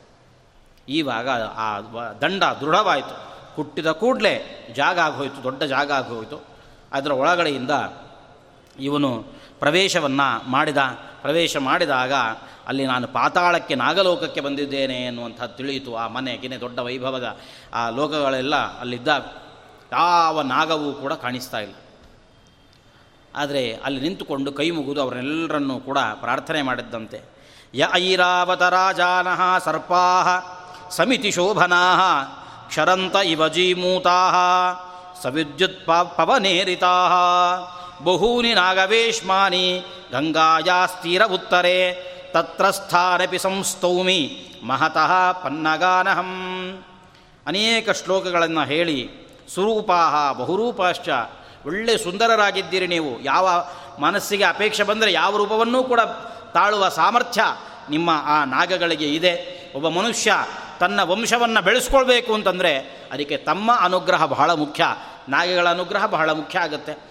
ಅದರಿಂದ ಎಷ್ಟೋ ಜನ ಹೇಳ್ತಿರ್ತಾರೆ, ನಿಮಗೆ ಸರ್ಪದೋಷ ಇದೆ, ಹಾಗಿದೆ, ಹೀಗಿದೆ ಅಂತ ಹೇಳ್ತಿರ್ತಾರೆ. ಹಾಗಾಗಿ ಅದೆಲ್ಲದಕ್ಕೂ ಕೂಡ ಬಹಳ ಮುಖ್ಯ ಕಾರಣ ನೀವಾಗಿದ್ದೀರಿ. ಅದರಿಂದ ನಿಮ್ಮನ್ನೆಲ್ಲರನ್ನೂ ಕೂಡ ಪ್ರಾರ್ಥನೆ ಮಾಡ್ತಾ ಇದ್ದೀನಿ. ಅದರಲ್ಲಿ ವಿಶೇಷವಾಗಿ ತಕ್ಷಕನನ್ನು ಕೂಡ ಪ್ರಾರ್ಥನೆ ಮಾಡ್ತಾ ಇದ್ದೇನೆ. ಯಸ್ಯ ವಾಸಃ ಕುರುಕ್ಷೇತ್ರೇ, ಖಂಡವೇ ಚಾಭವತ್ಪುರ. ಖಾಂಡವದಲ್ಲಿ ತಾನು ಕುರುಕ್ಷೇತ್ರದಲ್ಲಿ ಇದ್ದು ತನ್ನ ಸಾಧನೆಯನ್ನು ತೋರಿಸಿರತಕ್ಕಂಥ ತಕ್ಷಕ ತಮ್ ನಾಗರಾಜಂ ಮಸ್ತೌಷಂ ಕುಂಡಲಾರ್ಥಾಯ ತಕ್ಷಕಂ ಅಂತಹ ತಕ್ಷಕನನ್ನು ಪ್ರಾರ್ಥನೆ ಮಾಡ್ತೇನೆ ಅಂತ ತಕ್ಷಕನನ್ನು ತಕ್ಷಕನ ತಮ್ಮನನ್ನು, ಅವನ ಬಂಧುಗಳನ್ನು, ಇಡೀ ನಾಗದ ಕುಲವನ್ನೆಲ್ಲರನ್ನು ಪ್ರಾರ್ಥನೆ ಮಾಡಿದ್ರು ಯಾರನ್ನು ಪ್ರಾರ್ಥನೆ ಮಾಡಿದ್ರು ಯಾರನ್ನು ಸ್ತೋತ್ರ ಮಾಡಿದ್ರು, ಯಾರೂ ಹೊರಗೆ ಬರಲೇ ಇಲ್ಲ. ಅಯ್ಯೋ, ಹಿಂಗಾಗೋಯ್ತಲ್ಲ ಅಂತಂದುಕೊಂಡು ನೋಡ್ತಾ ಇದ್ದಾನೆ. ಅಲ್ಲಿ ಇಬ್ಬರು ಸ್ತ್ರೀಯರು ಕುಳಿತಿದ್ದಾರೆ. ಆ ಇಬ್ಬರು ಸ್ತ್ರೀಯರು ಒಂದು ದೊಡ್ಡ ಚಕ್ರವನ್ನು ಹಿಡಿದಿದ್ದಾರೆ. ಆ ದೊಡ್ಡ ಚಕ್ರವನ್ನು ಇಟ್ಟುಕೊಂಡು ಅಲ್ಲಿ ಬಟ್ಟೆಯನ್ನು ನೇಯ್ತಾ ಇದ್ದಾರಂತೆ. ಅದು ಬಟ್ಟೆ ಹೇಗಿದೆ? ಬಟ್ಟೆಯನ್ನು ನೇಯಲಿಕ್ಕೆ ದಾರಗಳು ಬೇಕಲ್ಲ. ದಾರಗಳು ಹೇಗಿದ್ದಾವೆ ಅಂದರೆ ಒಂದು ಕಪ್ಪು ದಾರ, ಒಂದು ಬಿಳಿ ದಾರ. ಆ ಕಪ್ಪು, ಬಿಳಿ ಅನ್ನುವಂತಹ ದಾರಗಳನ್ನು ಇಟ್ಟುಕೊಂಡು ಇಟ್ಟುಕೊಂಡು ನೇಯ್ತಾ ಇದ್ದಾರೆ. ಆ ಚಕ್ರ ತಿರುಗಿದರೆ ಬಟ್ಟೆ ಆಗುತ್ತೆ. ಆ ಚಕ್ರದ ಒಳಗಡೆ ಒಟ್ಟು ಹನ್ನೆರಡು ಅಲಗುಗಳು ಇದ್ದಾವೆ. ಹನ್ನೆರಡು ಅಲಗುಗಳನ್ನು ಒಳಗೊಂಡಿರತಕ್ಕಂತಹ ಚಕ್ರ. ಅದನ್ನು ಒಂದು ಆರು ಜನ ಹುಡುಗರು ನಿಂತುಕೊಂಡು ಅದನ್ನು ತಿರುಗಿಸ್ತಾ ಇದ್ದಾರೆ. ಚಕ್ರವನ್ನು ಗರ ಗರ ಗರನ್ನು ತಿರುಗಿಸ್ತಾ ಇದ್ದಾರೆ. ಆ ಚಕ್ರ ತಿರುಗಿದಂಗೆ ತಿರುಗಿದಂಗೆ ಈ ಹೆಣ್ಣು ಮಕ್ಕಳು ಆ ನೂಲನ್ನು, ದಾರವನ್ನು ಕೊಟ್ಟಂತೆ ಕೊಟ್ಟಂತೆ ಅಲ್ಲಿ ಬಟ್ಟೆ ತಯಾರಾಗ್ತಾ ಇದೆ. ಇನ್ನೂ ಅದಕ್ಕೆ ಅನೇಕ ದಡಗಳು ಕೂಡ, ಅನೇಕ ಪರ್ವಗಳು, ಇಪ್ಪತ್ನಾಲ್ಕು ಪರ್ವಗಳು ಇದ್ದಾವೆ ಅಂತ ಅದನ್ನು ಹೇಳಿದ್ದಾರೆ. ಅಂತಹ ಆ ಸ್ತ್ರೀಯರನ್ನು ಆ ನೇಯುವ, ಆ ಪ್ರಕ್ರಿಯೆಯನ್ನು ಎಲ್ಲವನ್ನು ಕೂಡ ನೋಡಿ ಅವನಿಗೆ ಆ ವಿಷಯ ಏನು ಅಂತ ಅರ್ಥ ಆಯಿತು. ಅದನ್ನು ಸ್ತೋತ್ರ ಮಾಡ್ತಾ ಇದ್ದಾನೆ. ಅಲ್ಲಿ ತನ್ನ ಎದುರುಗಡೆ ತ್ರೀಣ್ಯರ್ಪಿತಾನ್ಯತ್ರ ಶತಾನಿ ಮಧ್ಯೆ ಷಷ್ಟಿಶ್ಚ ನಿತ್ಯಂ ಚರತಿ ಧ್ರುವೇಸ್ಮಿನ್ ಚಕ್ರೇ ಚತುರ್ವಿಂಶತಿ ಪರ್ವ ಯೋಗೆ ಷಡ್ವೈಕುಮಾರಾ ಪರಿವರ್ತಯಂತಿ. ಇದನ್ನು ಮುನ್ನೂರ ಅರವತ್ತು ಮುನ್ನೂರ ಅರವತ್ತು ಅದರ ಮಧ್ಯದಲ್ಲಿ ಇರತಕ್ಕಂತಹ ಸಣ್ಣ ಸಣ್ಣ ಕಡ್ಡಿಗಳು ಅದರೊಳಗಡೆ ಸೇರಿಕೊಂಡಿದ್ದಾವೆ. ಪ್ರಧಾನವಾಗಿ ಹನ್ನೆರಡು ಅಲಗುಗಳಿದ್ದಾವೆ. ಆರು ಜನ ಹುಡುಗರು ಅದನ್ನು ತಿರುಗಿಸ್ತಾ ಇದ್ದಾರೆ. ಅಲ್ಲಿ ಬಟ್ಟೆ ತಯಾರಾಗ್ತಾ ಇದೆ ಅಂತ ಹೀಗೆ ಅದನ್ನೆಲ್ಲ ನೋಡಿ ವರ್ಣನೆ ಮಾಡಿದ್ದಾನೆ. ಇದೇನು ಅಂತ ಸಾಧಾರಣವಾಗಿ ಎಲ್ರಿಗೂ ಕೂಡ ಅರ್ಥ ಆಗುತ್ತೆ. ಅದು ಯಾವುದು ಅಂತಂದರೆ ಅದೇ ಕಾಲಪುರುಷ ಅಂತ ಅದನ್ನು ಕರೆದಿದ್ದಾರೆ. ಮುನ್ನೂರ ಅರವತ್ತು ಸಣ್ಣ ಸಣ್ಣ ಕಡ್ಡಿಗಳನ್ನು ಒಳಗೊಂಡಿರತಕ್ಕಂತಹ ಚಕ್ರ ಅದು ಅಂತಂದರೆ ಮುನ್ನೂರ ಅರವತ್ತು ದಿನಗಳನ್ನು ಒಳಗೊಂಡಿರತಕ್ಕಂತಹ ಸಂವತ್ಸರ ಅನ್ನುವಂತಹ ಚಕ್ರ. ಆ ಸಂವತ್ಸರ ಚಕ್ರ ತಿರುಗಬೇಕು ಅಂತಂದರೆ ಆರು ಜನ ಹುಡುಗರು ಅದನ್ನು ತಿರುಗಿಸ್ತಾ ಇದ್ರಲ್ಲ. ಆ ಆರು ಜನ ಹುಡುಗರು ಅವ್ರು ಯಾರು ಅಂತಂದರೆ ಆರು ಋತುಗಳು. ಆರು ಋತುಗಳೇ ಹುಡುಗರಾಗಿ ನಿಂತುಕೊಂಡು ಅದನ್ನು ತಿರುಗಿಸ್ತಾ ಇದ್ದಾರೆ. ಅದರಲ್ಲಿ ಇಪ್ಪತ್ನಾಲ್ಕು ಪರ್ವಗಳಿದ್ದಾವೆ ಅಂತ ಕರೆದಿದ್ದಾರೆ. ಒಂದು ಹನ್ನೆರಡು ತಿಂಗಳು ತಗೊಂಡ್ರೆ ಹನ್ನೆರಡು ಅಲಗುಗಳಿದ್ದಾವೆ. ಹನ್ನೆರಡು ತಿಂಗಳು. ಇಪ್ಪತ್ನಾಲ್ಕು ಪರ್ವಗಳಿದ್ದಾವೆ. ಇಪ್ಪತ್ನಾಲ್ಕು ಪರ್ವ ಅಂತಂದರೆ ಒಂದು ತಿಂಗಳಿಗೆ ಒಂದು ಹುಣ್ಣಿಮೆ, ಒಂದು ಅಮಾವಾಸ್ಯೆ ಅಂತ ಇಟ್ಕೊಂಡಾಗ ಆ ಇಪ್ಪತ್ನಾಲ್ಕು ಪರ್ವಗಳು ಅವುಗಳನ್ನು ಒಳಗೊಂಡಿರತಕ್ಕಂಥ ರೀತಿಯಲ್ಲಿ ಅವುಗಳು ತಿರುಗಿಸ್ತಾ ಇದ್ದಾವೆ ಅಂತ ಅದನ್ನು ಹೇಳಿ ಅದನ್ನೆಲ್ಲವನ್ನು ಕೂಡ ಕಂಡು ಸ್ತುತಿಸಿದ್ದಾನೆ ಅವರನ್ನು. ಅದರಲ್ಲಿ ಒಂದು ಕಪ್ಪು ದಾರ, ಒಂದು ಬಿಳಿ ದಾರ. ಬಿಳಿ ಅಂದರೆ ಹಗಲು. ಕಪ್ಪು ದಾರ ಅಂತಂದರೆ ಅದು ರಾತ್ರಿ ಅಂತ ಇಟ್ಕೋಬೇಕು. ಕೆಲವರಿಗೆ ಅದು ಬಿಳಿ ದಾರ, ಕೆಲವರಿಗೆ ಕಪ್ಪ, ಹಗಲಾಗುತ್ತೆ. ಕೆಲವರಿಗೆ ಕಪ್ಪು ದಾರ ರಾತ್ರಿ ಆಗುತ್ತೆ. ಕೆಲವರು ಇರ್ತಾರೆ. ಅವರು ಹಗಲೆಲ್ಲ ಮಲ್ಕೊಂಡಿರ್ತಾರೆ, ರಾತ್ರಿ ಕೆಲಸ ಮಾಡ್ತಿರ್ತಾರೆ. ಅಂಥವರಿಗೆ ಆ ಕಪ್ಪು ದಾರವೇ ರಾತ್ರಿ ಹಗಲಾಗುತ್ತೆ ಬಿಳಿ ದಾರವೇ ಅವರಿಗೆ ರಾತ್ರಿ ಆಗುತ್ತೆ. ಅಂತೂ ಒಟ್ಟಾರೆ ಕಪ್ಪು, ಬಿಳಿ ವಿವಕ್ಷಾವೇದನ ಯಾನಿಶಾ ಸರ್ವಭೂತಾನಾಂ ಯಶ್ಯಾಂ ಜಾಗೃತಿ ಸಂಯಮಿ ಅಂತ ಹೇಳದಂತೆ ಅದು ಅವರವರ ಅಪೇಕ್ಷೆಯಂತೆ. ನಮ್ಮ ಕೆಲಸ, ನಮ್ಮ ವಹಿವಾಟು ಅದಕ್ಕನುಗುಣವಾಗಿ ಅದು ನಡೆಯುತ್ತೆ. ಅಂತೂ ಇಂತಹ ಒಂದು ಕಾಲಚಕ್ರವನ್ನು ಅವನು ಕಂಡಿದ್ದಾನೆ. ಅಲ್ಲಿ ಒಂದು ಕುದುರೆ ಇತ್ತು. ಆ ಕುದುರೆ ಹತ್ರ ಒಬ್ಬ ಪುರುಷ ನಿಂತುಕೊಂಡಿದ್ದಾನೆ. ಅವನನ್ನೇ ಇಂದ್ರ ಅಂತ ಗುರುತಿಸಿರತಕ್ಕಂಥ ಅವನು ಆ ಇಂದ್ರನನ್ನೂ ಕೂಡ ಸ್ತೋತ್ರ ಮಾಡಿದ. ವಜ್ರಸ್ಯ ಭರ್ತ, ಭುವನಸ್ಯ ಗೋಪ್ತ, ವೃತ್ರಸ್ಯ ಹಂತ ನಮುಚೇರ್ನಿ ಹಂತ ಕೃಷ್ಣೇ ವಸಾನೋ ವಸನೇ ಮಹಾತ್ಮ, ಸತ್ಯಾನೃತೆ, ಯೋ ವಿವಿನಕ್ತಿ ಲೋಕೇ. ವೃತ್ರಾಸುರನನ್ನು ಸಂಹಾರ ಮಾಡುವವನು ನಮುಚಿಯನ್ನು ಸಂಹಾರ ಮಾಡಿರತಕ್ಕಂತಹ ವ್ಯಕ್ತಿ ವಜ್ರಸ್ಯ ಭರ್ತ, ಭುವನಸ್ಯ ಗೋಪ್ತ ಅಂತ ವಜ್ರಾಯುಧವನ್ನು ಧಾರಣೆ ಮಾಡಿರತಕ್ಕಂತಹ ಇಂದ್ರನನ್ನು ವಿಶೇಷವಾಗಿ ಸ್ತುತಿಸಿದ್ದಾನೆ. ಅವರು ಏನು ಮಾಡ್ತಾಯಿದ್ರು ಅಂದರೆ ಆ ಬಟ್, ಬಟ್ಟೆ ಆಗೋದಕ್ಕೋಸ್ಕರ ಇನ್ನು ಎಲ್ಲ ನೂಲುಗಳನ್ನು ಅದರೊಳಗೆ ತುರುಕ್ತಾ ಇದ್ರಂತೆ ತುರುಕ್ತಾ ಇದ್ರಂತೆ ತುರುಕ್ತಾ ಇದ್ರಂತೆ. ಆ ಬಟ್ಟೆ ಸರಿಯಾಗಲಿಲ್ಲ, ಮತ್ತೆ ಆ ಬಟ್ಟೆಯನ್ನು ಅದರೊಳಗಡೆ ಹಾಕಿ ಅದನ್ನು ಸರಿ ಮಾಡೋದು ಅಂತ. ಅದನ್ನು ಧಾತೃ ಮತ್ತು ವಿಧಾತೃ ಅನ್ನುವ ಇಬ್ಬರು ದೇವತೆಗಳು ಅಂತ ಅವರನ್ನು ಕರೆದಿದ್ದಾರೆ. ಅವರು ಯಾಕೆ ಅದನ್ನು ಎಲ್ಲವನ್ನು ಅದರೊಳಗೆ ಹಾಕ್ತಾ ಇದ್ರು ಅಂತಂದರೆ, ಅದಕ್ಕೆ ಸಂಕೇತ ಏನು ಅಂತಂದರೆ, ಈ ಕಾಲಚಕ್ರಕ್ಕೆ ಯಾರೂ ಹೊರತಾಗಿಲ್ಲ. ಪ್ರತಿಯೊಬ್ಬರೂ ಕೂಡ ಈ ಕಾಲಚಕ್ರದ ಒಳಗಡೆ ಸಿಲುಕಿಕೊಳ್ಬೇಕಾಗಿರತಕ್ಕಂಥವ್ರು. ನಾವು ಯೋಚನೆ ಮಾಡಿಯೇ ಇರೋದಿಲ್ಲ.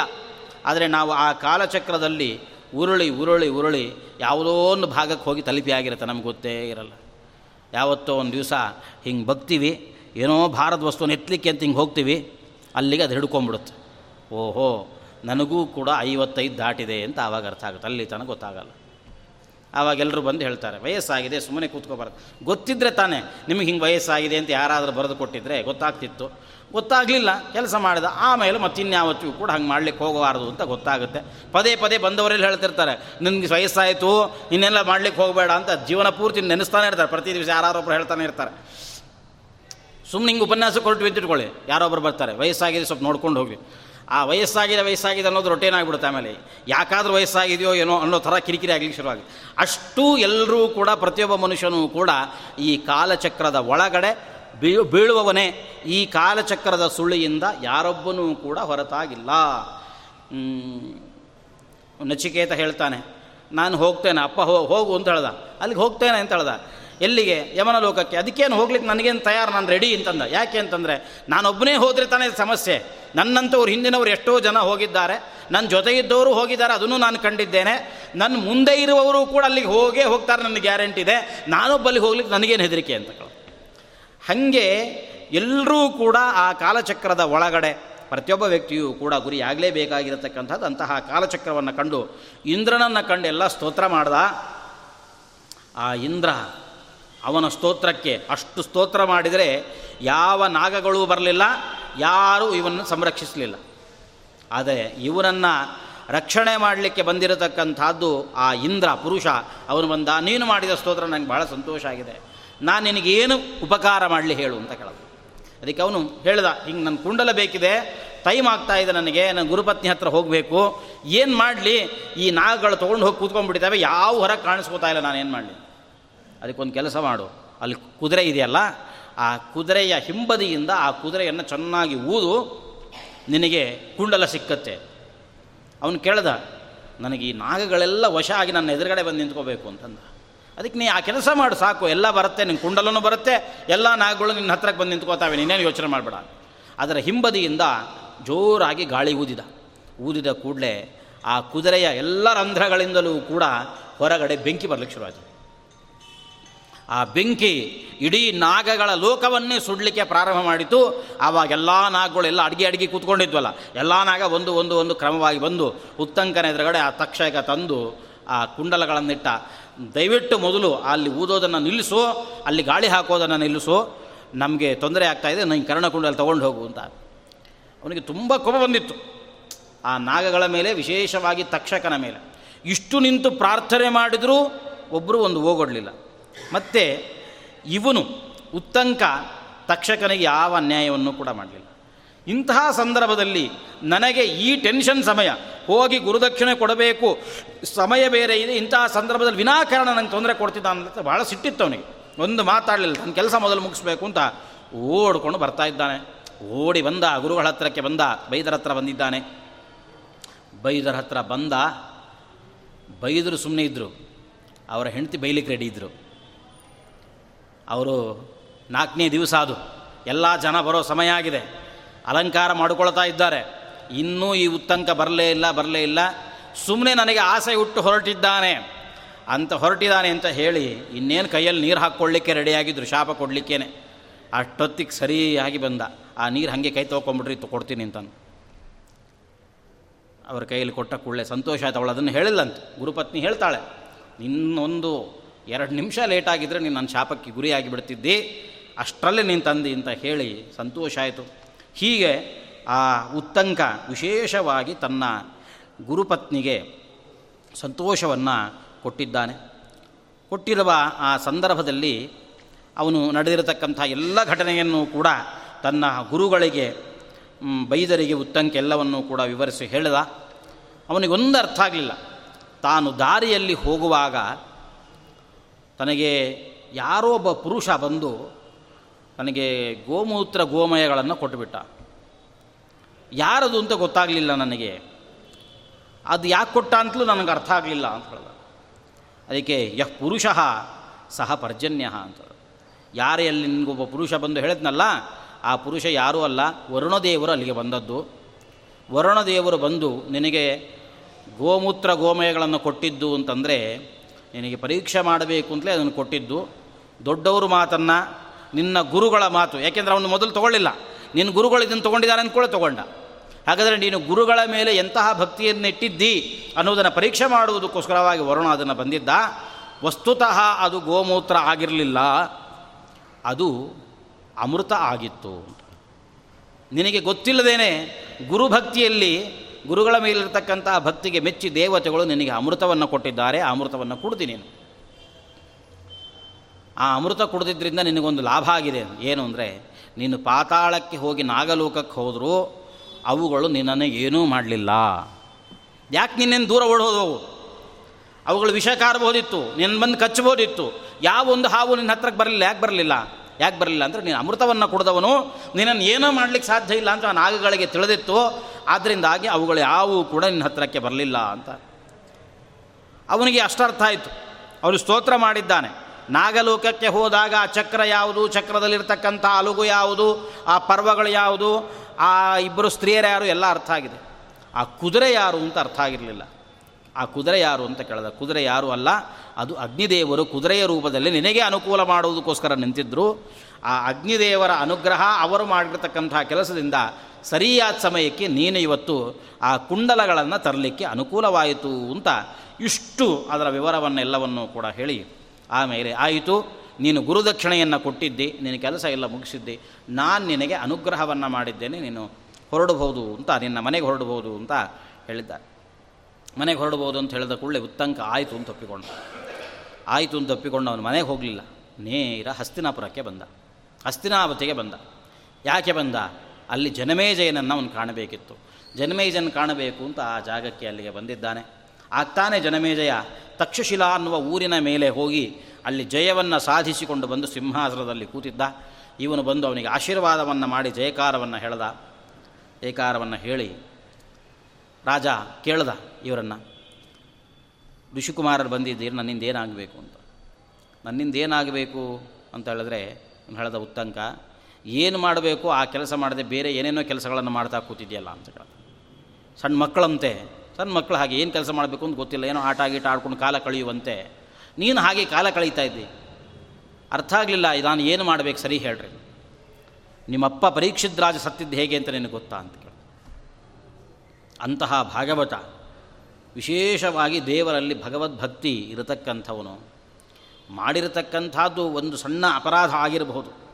ಶಮೀಕ ಋಷಿಗಳ ಕೊರಳಿಗೆ ಅವನು ಹಾವು ಹಾಕಿರತಕ್ಕಂಥ ಒಂದು ಸಣ್ಣ ಅಪರಾಧ ಅವನು ನಡೆಸಿರ್ಬೋದು ಆದರೆ ಅವನು ಮಾಡಿಕೊಂಡ ಪಶ್ಚಾತ್ತಾಪ ಇದೆಯಲ್ಲ. ಅವನು ವಾಪಸ್ ಬರುವಾಗಲೇ ತುಂಬ ಪಶ್ಚಾತ್ತಾಪಗೊಂಡಿದ್ದಾನೆ. ಎಂಥ ಕೆಲಸ ಮಾಡಿಬಿಟ್ಟೆ ನಾನು? ನಾನು ಮಾಡಿದ ಈ ಕೆಲಸಕ್ಕೆ ನಾನು ನನ್ನ ರಾಜ್ಯ ಏಕಕಾಲಕ್ಕೆ ಈಗಲೇ ಹೋದರೆ ನಾನೇನು ಯೋಚನೆ ಮಾಡೋದಿಲ್ಲ. ಅಂಥ ದೊಡ್ಡ ಅಪರಾಧವನ್ನು ಮಾಡಿಬಿಟ್ಟಿದ್ದೇನೆ ಅಂತ ತುಂಬ ಕುಗ್ಗಿ ಹೋಗಿದ್ದಾನೆ. ಅವನಿಗೆ ಶಮೀಕ ಋಷಿಗಳ ಮಗ ಶೃಂಗಿ ಶಾಪ ಕೊಟ್ಟದ್ದು ನಿಜ. ತಕ್ಷಕ ಬಂದು ಕಚ್ಚಿದ. ಅದು ತಕ್ಷಕನ ಮಹಾ ಅಪರಾಧ ಅಂತ ಹೇಳ್ತಾನೆ. ತಕ್ಷಕ ಬಂದು ಕಚ್ಚಿ ಅವನು ನಿನ್ನಪ್ಪನನ್ನು ಕೊಂದು ಹಾಕಿಬಿಟ್ಟ. ನಿನ್ನಪ್ಪ ಆವತ್ತು ಸತ್ತದ್ದು ಹೇಗೆ ಅಂತ ನಿಮ್ಮ ಅಕ್ಕಪಕ್ಕದವ್ರಲ್ಲಿದ್ದವರನ್ನು ಯಾರನ್ನಾದರೂ ಕೇಳು, ನೀನು ಆ ಸಂದರ್ಭದಲ್ಲಿ ಇರಲಿಲ್ಲ. ಒಂದು ದೊಡ್ಡ ಮಿಂಚಿನ ಹೊಡೆತ ಬಿದ್ದು ಇದ್ದಕ್ಕಿದ್ದಂತೆ ಮರಗಳು ಸುಟ್ಟು ಹೋಗ್ತಾವಲ್ಲ ಕಾಡಲ್ಲಿ, ಅದರಂತೆ ನಿನ್ನಪ್ಪ ಅವನು ಕಚ್ಚಿದ ಕೂಡಲೇ ನಿಂತ ಜಾಗದಲ್ಲಿಯೇ ಸುಟ್ಟು ಬೂದಿಯಾಗಿ ಕೆಳಗೆ ಬಿದ್ದ. ಇಷ್ಟು ಮಾಡಿದ್ದಾನೆ ತಕ್ಷಕ ಅವನ ಮೇಲೆ ಒಂದೇ ಒಂದು ಪ್ರತೀಕಾರ ಮಾಡಿಕೊಳ್ಳಿಲ್ವಲ್ಲ. ಆ ತಕ್ಷಶಿಲೆ ಮೇಲೆ ಹೋದೆ, ಅಲ್ಲಿ ಗೆದ್ದುಕೊಂಬಂದೆ, ಇಲ್ಲಿ ಗೆದ್ದುಕೊಂಬಂದೆ. ಅದೆಲ್ಲ ಗೆಲುವು ನಿಂದು. ನಿನ್ನ ಅಪ್ಪನನ್ನು ಕೊಂದವನನ್ನು ನೀನು ಕೊಂದೆ ಅಂದರೆ ಅದು ನಿಜವಾಗಲೂ ನಿನ್ನ ಗೆಲುವು. ಆದ್ದರಿಂದ ಮೊದಲು ಆ ಕೆಲಸ ಮಾಡು. ತನ್ನ ಸ್ವಾರ್ಥವನ್ನು ಹೇಳಿಕೊಂಡ. ಇದರಲ್ಲಿ ನನ್ನ ಸ್ವಾರ್ಥವು ಒಂದು ಅಡಗಿದೆ. ತಕ್ಷಕನಂತಹ ದುಷ್ಟ ಮತ್ಯಾರೂ ಕೂಡ ಇರಲಿಕ್ಕೆ ಸಾಧ್ಯವೇ ಇಲ್ಲ. ಯಾಕೆಂದರೆ ತಕ್ಷಕ ನಿನ್ನ ಅಪ್ಪನನ್ನು ಮಾತ್ರ ಕೊಂದದ್ದಲ್ಲ ನನಗೂ ದ್ರೋಹ ಮಾಡಿದ್ದಾನೆ ಅವನು. ನಾನು ಅವನಿಗೆ ಒಂದೇ ಒಂದು ಅಪಕಾರವನ್ನು ಮಾಡಲಿಲ್ಲ. ಅಂಥದ್ದು ಕರಣಕುಂಡಲ ಕಿತ್ತುಕೊಂಡು ಹೋಗಿ ನಾನು ಗುರುಪತ್ನಿಯ ಶಾಪಕ್ಕೆ ಗುರಿಯಾಗುವ ಪ್ರಸಂಗ ಇತ್ತು. ಏನೋ ನನ್ನ ಗುರುಭಕ್ತಿಯ ಫಲ, ನನ್ನ ಗುರುಗಳ ಅನುಗ್ರಹ, ದೇವತಾನುಗ್ರಹ ನಾನು ಇವತ್ತಿನ ದಿವಸ ಸುರಕ್ಷಿತನಾಗಿದ್ದೇನೆ ಆದರೆ ನಿನಗಿಂತಹ ದೊಡ್ಡ ಅಪರಾಧ ಮಾಡಿದ್ದೀನಿ, ನಿನ್ನ ಅಪ್ಪನನ್ನು ಅವನು ಬಿಡಬೇಡ ಅಂತ ಹೇಳೋದು. ಆದರೆ ಇವನ ವಿಷಯದಲ್ಲಿ ಅವನು ಮಾಡಿದ್ದು ತಪ್ಪೇ ನಿಜ. ಉತ್ತಂಕನ ವಿಷಯದಲ್ಲಿ ತಕ್ಷಕ ಮಾಡಿದ್ದು ತಪ್ಪು. ಯಾಕೆಂದರೆ ವಿನಾಕಾರಣವಾಗಿ ಆ ಕರ್ಣಕುಂಡಲಗಳನ್ನು ಕದ್ದುಕೊಂಡು ಹೋದ. ಆದರೆ ಅಲ್ಲಿ ಪರೀಕ್ಷಿದ್ರಾಜನ ವಿಷಯದಲ್ಲಿ ತಪ್ಪು ಮಾಡಿದಾನ ಅಂತ ಒಂದು ಸಲ ವಿಚಾರ ಮಾಡಿ. ಯಾಕೆ ಅಂತಂದರೆ ಶಮೀಕ ಋಷಿಗಳ ಮಗ ಶೃಂಗಿ ಏನು ಶಾಪ ಕೊಟ್ಟ? ಏನು ಶಾಪ ಕೊಟ್ಟ? ಯಾವುದೋ ಹಚ್ಚಿ ಹಾವು ಕಚ್ಚಿ ಸಾಯಿಲಿ ಅಂತ ಶಾಪ ಕೊಡಲಿಲ್ಲ ಅವನು. ಇತೋ ಲಂಘಿತ ಮರ್ಯಾದಂ ತಕ್ಷಕ ಸಪ್ತಮೇಹನಿ ದಂಕ್ಷತಿ ಸ್ಮ ಕುಲಾಂಗಾರಂ. ಇವತ್ತಿನಿಂದ ಏಳು ದಿನಗಳ ಒಳಗಾಗಿ ತಕ್ಷಕ ಅನ್ನುವಂತಹ ದುಷ್ಟ ಹಾವು ಕಚ್ಚಿ ಅವನು ಸಾಯಬೇಕು ಅಂತಲೇ ಶಾಪ ಕೊಟ್ಟ ಹಾಗಾದರೆ ತಕ್ಷಕ ಹೋಗಿ ಕಚ್ಚಿದ್ರಲ್ಲಿ ಏನು ತಪ್ಪಿದೆ? ನಮಗೆ ಅರ್ಥ ಆಗ್ತಿಲ್ಲ ಆದರೆ ಇವನು ಅದನ್ನು ಹೇಳ್ತಾನೆ ಉತ್ತಂಕ, ಇನ್ನೇನೂ ಇಲ್ಲ. ತಕ್ಷಕ ತನ್ನ ಮನೆಯಿಂದ ಹೊರಟ. ತಾನು ಪರೀಕ್ಷಿದ್ರಾಜನಿಗೆ ಕಚ್ಚಬೇಕು, ಏಳು ದಿವಸ ಸಮಯ ಮುಗಿತಾ ಬಂತು ಅವನಿಗೆ ಕಚ್ಚಬೇಕು ಅಂತ ಹೊರಟಿದ್ದಾನೆ. ಹೊರಟಿರುವಾಗ ಮಾರ್ಗ ಮಧ್ಯದಲ್ಲಿ ಒಬ್ಬ ಕಶ್ಯಪ ಬ್ರಾಹ್ಮಣ ಸಿಗ್ತಾನೆ. ಆ ಕಶ್ಯಪ ಬ್ರಾಹ್ಮಣನಿಗೆ ಒಂದು ಶಕ್ತಿ ಇರುತ್ತೆ. ಏನು ಶಕ್ತಿ? ಎಂತಹ ಹಾವು ಕಚ್ಚಿದರೂ ಕೂಡ ಅದನ್ನು ತೆಗೆಯುವ ಶಕ್ತಿ ಅವನಿಗಿರುತ್ತೆ. ಅದು ಮಾರ್ಗ ಮಧ್ಯದಲ್ಲಿ ದುರದೃಷ್ಟ, ಬಹುಶಃ ಪರೀಕ್ಷಿತ್ ರಾಜನದ್ದೇ ದುರದೃಷ್ಟ ಇರಬೇಕದು. ಆ ಕಶ್ಯಪ ಬ್ರಾಹ್ಮಣ ಹೊರಟು ಬರ್ತಾ ಇದ್ದಾನೆ, ಮಾರ್ಗ ಮಧ್ಯದಲ್ಲಿ ಒಂದು ಮರದ ಕೆಳಗಡೆ ಕೂತು ವಿಶ್ರಾಂತಿ ಪಡೀತಾ ಇದ್ದಾನೆ. ಅಲ್ಲಿಗೆ ತಕ್ಷಕನೂ ಕೂಡ ಒಂದು ವೇಷದಲ್ಲಿ ಬಂದ, ಬೇರೆ ವೇಷ ಹಾಕ್ಕೊಂಡು ಬಂದ. ಎಲ್ಲಿಗೆ, ಏನು, ಯಾವ ಕಡೆ ಹೊರಟಿದ್ದೀರಿ ಅಂತ ಕೇಳಿದಾಗ ಕಶ್ಯಪ ಬ್ರಾಹ್ಮಣ ಹೇಳ್ದ. ಹೀಗೆ, ಪರೀಕ್ಷಿದ್ರಾಜನಿಗೆ ತಕ್ಷಕ ಅನ್ನುವ ಹಾವು ಕಚ್ಚುವ ಸಮಯ, ಅದು ಹಾವು ಕಚ್ಚಿದ ಕೂಡಲೇ ನಾನು ಮಂತ್ರದಿಂದ ಅಭಿವಂತರಣೆ ಮಾಡಿ, ಅವನಿಗೆ ಪ್ರೋಕ್ಷಣೆ ಮಾಡಿ, ಆ ರಾಜನನ್ನು ಬದುಕಿಸಬೇಕು. ಬದುಕಿಸಿ, ನಾನು ನನಗೆ ಬೇಕಾದ ಸಂಭಾವನೆಯನ್ನು ಪಡೆದುಕೊಂಡು ಹೋಗಬೇಕು ಅಂತ ಬರ್ತಾ ಇದ್ದೀನಿ. ಈ ತಕ್ಷಕ ಹೌದಾ, ನಿನಗೆ ಅಂತಹ ಶಕ್ತಿ ಇದೆಯಾ? ನೋಡೋಣ ಅಂತ ಮೊದಲು ಪರೀಕ್ಷೆ ಮಾಡ್ದ. ಏನು ಪರೀಕ್ಷೆ ಮಾಡ್ದ? ಒಂದು, ಯಾವ ಮರದ ಕೆಳಗೆ ಕೂತಿದ್ರಲ್ಲ, ಆ ಮರವನ್ನು ತಕ್ಷಕ ಕಚ್ಚಿದ್ನಂತೆ. ಕಚ್ಚಿದ ಕೂಡಲೇ ಆ ಮರ ಅಲ್ಲೇ ಸುಟ್ಟು ಬೂದಿಯಾಗಿ ಹೋಯ್ತು. ಈಗ ಹೇಳೋದು, ಬೇಕಿದ್ರೆ ಇದನ್ನು ಬದುಕಿಸಿ ನೋಡೋಣ ಅಂತ ಹೇಳೋದು. ಕಶ್ಯಪ ಬ್ರಾಹ್ಮಣನಿಗೆ ಬತ್ ಶಕ್ತಿ ಇತ್ತು. ಅವನು ಮಂತ್ರ ಹಾಕಿ, ನೀರು ಹಾಕ್ಕೊಂಡು ಪ್ರೋಕ್ಷಣೆ ಮಾಡಿದ. ಮತ್ತು ಯಥಾಸ್ಥಿತವಾಗಿ ಆ ಮರ ಹಾಗೆ ಬದುಕುಳಿಯಿತು ಎದ್ದು ನಿಂತ್ಕೊಂಡ್ಬಿಡ್ತು ಪಟ್ಟಂತ. ಓಹೋ, ನಾನು ಹೋಗಿ ಕಚ್ಚಿದರೆ ಇವನು ಪುನಃ ಬದುಕಿಸ್ತಾನೆ. ಅದಕ್ಕೆ ತಕ್ಷಕ ಕೇಳಿದೆ, ನಿನಗೆ ಎಷ್ಟು ಸಂಭಾವನೆ ಬೇಕು?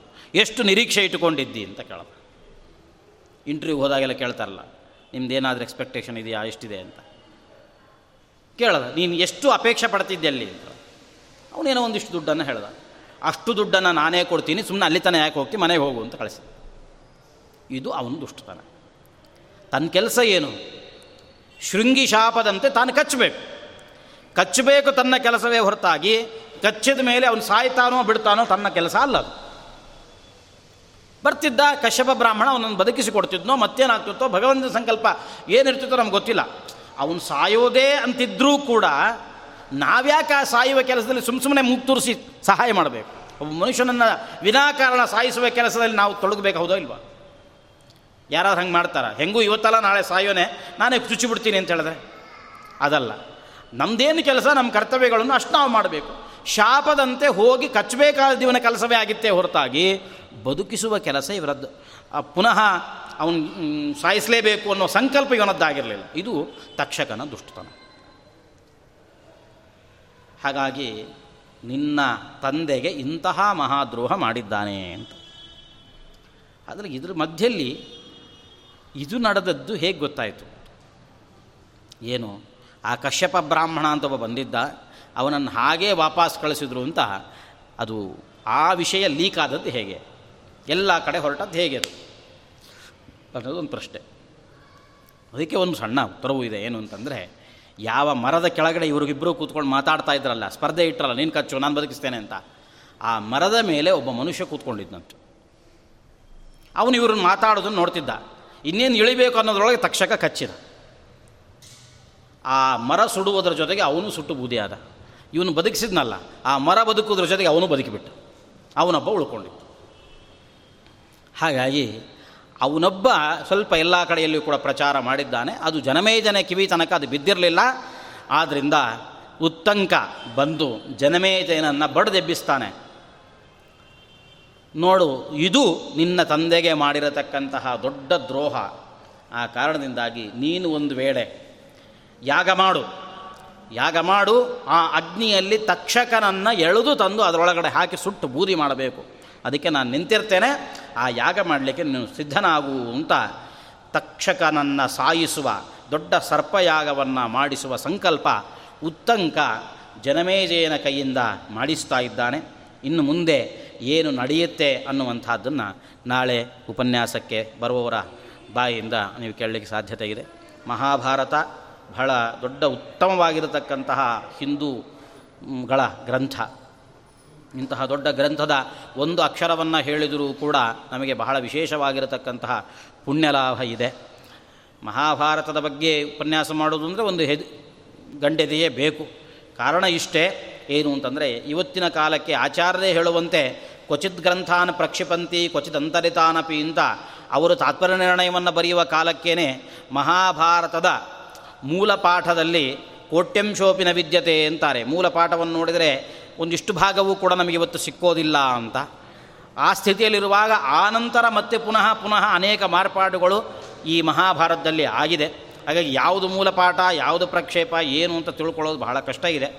ಹಾಗಾಗಿ ಇಂತಹ ಒಂದು ಪಂಡಿತರಿಗೆ ಒಂದು ವಿಶೇಷವಾಗಿ ಸಂಶೋಧನೆ ಮಾಡಲಿಕ್ಕೆ ಅಥವಾ ಚೆನ್ನಾಗಿ ನೋಡ್ಕೊಂಡು ಬರಲಿಕ್ಕೆ ಒಂದು ಒಳ್ಳೆಯ ಅವಕಾಶ ಮತ್ತು ಉತ್ತಮವಾಗಿರತಕ್ಕಂಥ ಗ್ರಂಥ. ಇದೇನು ಸುಮ್ಮನೆ ಹೀಗೆ ಕಥೆಗಳ ಮೇಲೆಯೇ ಹೋಗತಕ್ಕಂಥದ್ದಲ್ಲ. ಅದರ ಹಿನ್ನೆಲೆಯಲ್ಲಿ ನಮಗೆ ಕೆಲವು ಆದರ್ಶಗಳು, ಕೆಲವು ಧರ್ಮಶಾಸ್ತ್ರದ ವಿಷಯಗಳು, ಹೀಗೆ ಅನೇಕವನ್ನು ಒಳಗೊಂಡಿರುವ ಕಾರಣದಿಂದಲೇ ಇದು ಮಹಾಭಾರತ, ತುಂಬ ಭಾರಗಳನ್ನು ಒಳಗೊಂಡಿರತಕ್ಕಂಥ ಗ್ರಂಥ ಅಂತ ಪ್ರಸಿದ್ಧವಾಗಿರತಕ್ಕಂಥದ್ದು. ಇಂತಹ ದೊಡ್ಡ ಅವಕಾಶ ನನಗೆ, ನನ್ನಂಥವರಿಗೆ, ತುಂಬ ಜನರಿಗೆ ಇದನ್ನು ಓದುವ ದೊಡ್ಡ ಸೌಭಾಗ್ಯವನ್ನು ಒದಗಿಸಿಕೊಟ್ಟಿರತಕ್ಕಂಥವರು ಪ್ರಸ್ತುತ ವ್ಯಾಸರಾಜ ಮಠಾಧೀಶರಾಗಿರತಕ್ಕಂತಹ ಪರಮಪೂಜ್ಯ ವಿದ್ಯಾಶ್ರೀಶತೀರ್ಥ ಶ್ರೀಪಾದಂಗಳವರು ಅವರ ಈ ಉಪಕಾರದ ಸ್ಮರಣೆ ನನಗೆ ನಿರಂತರವಾಗಿ ಯಾವತ್ತಿಗೂ ಕೂಡ ಇದೆ. ಅವರನ್ನು ಪುನಃ ಇಲ್ಲಿ ಅವರು ಇಲ್ಲದೇ ಇದ್ದರೂ ಕೂಡ ಅವರಿಗೆ ಈ ಚಾತುರ್ಮಾಸ್ಯದ ಕಾಲದಲ್ಲಿ ವಿಶೇಷವಾಗಿ ಸನ್ಯಾಸಿಗಳನ್ನು ಸ್ಮರಿಸುವಂತಹದ್ದು, ಅವರಿಗೆ ನಮಸ್ಕಾರ ಮಾಡತಕ್ಕಂತಹದ್ದು ನಮ್ಮ ಕರ್ತವ್ಯ. ಪುಣ್ಯಪ್ರದ ಅನ್ನುವ ದೃಷ್ಟಿಯಲ್ಲಿ ಅನೇಕ ಕಾರಣಗಳಿಂದ ಆ ಗುರುಗಳ ಪಾದಕಮಲಗಳಿಗೆ ಪುನಃ ನನ್ನ ನಮಸ್ಕಾರಗಳನ್ನು ಸಲ್ಲಿಸ್ತಾ ಮೂರು ದಿವಸಗಳಿಂದಲೂ ಶ್ರದ್ಧೆಯಿಂದ ಕೇಳಿದ ತಮ್ಮೆಲ್ಲರಿಗೂ ದೇವರು ವಿಶೇಷವಾಗಿ ಜ್ಞಾನಭಕ್ತಿ ವೈರಾಗ್ಯಗಳನ್ನು ಅನುಗ್ರಹಿಸಲಿ. ಪುನಃ ಪುನಃ ಇಂತಹ ಉತ್ತಮೋತ್ತಮ ಗ್ರಂಥಗಳ ಶ್ರವಣ ಮಾಡುವ ದೊಡ್ಡ ಸೌಭಾಗ್ಯವನ್ನು ವೇದವ್ಯಾಸ ದೇವರು ಒದಗಿಸಲಿ. ನನಗೂ ಅಂತಹ ಸೌಭಾಗ್ಯವನ್ನು ಕರುಣಿಸಲಿ ದೇವರು ಅಂತ ಹೇಳ್ತಾ ಮಾಡಿರತಕ್ಕಂಥ ಉಪನ್ಯಾಸವನ್ನು ವೇದವ್ಯಾಸ ದೇವರಿಗೆ ಸಮರ್ಪಣೆ ಮಾಡ್ತಾ ಇದ್ದೇನೆ. ಶ್ರೀಕೃಷ್ಣಾರ್ಪಣ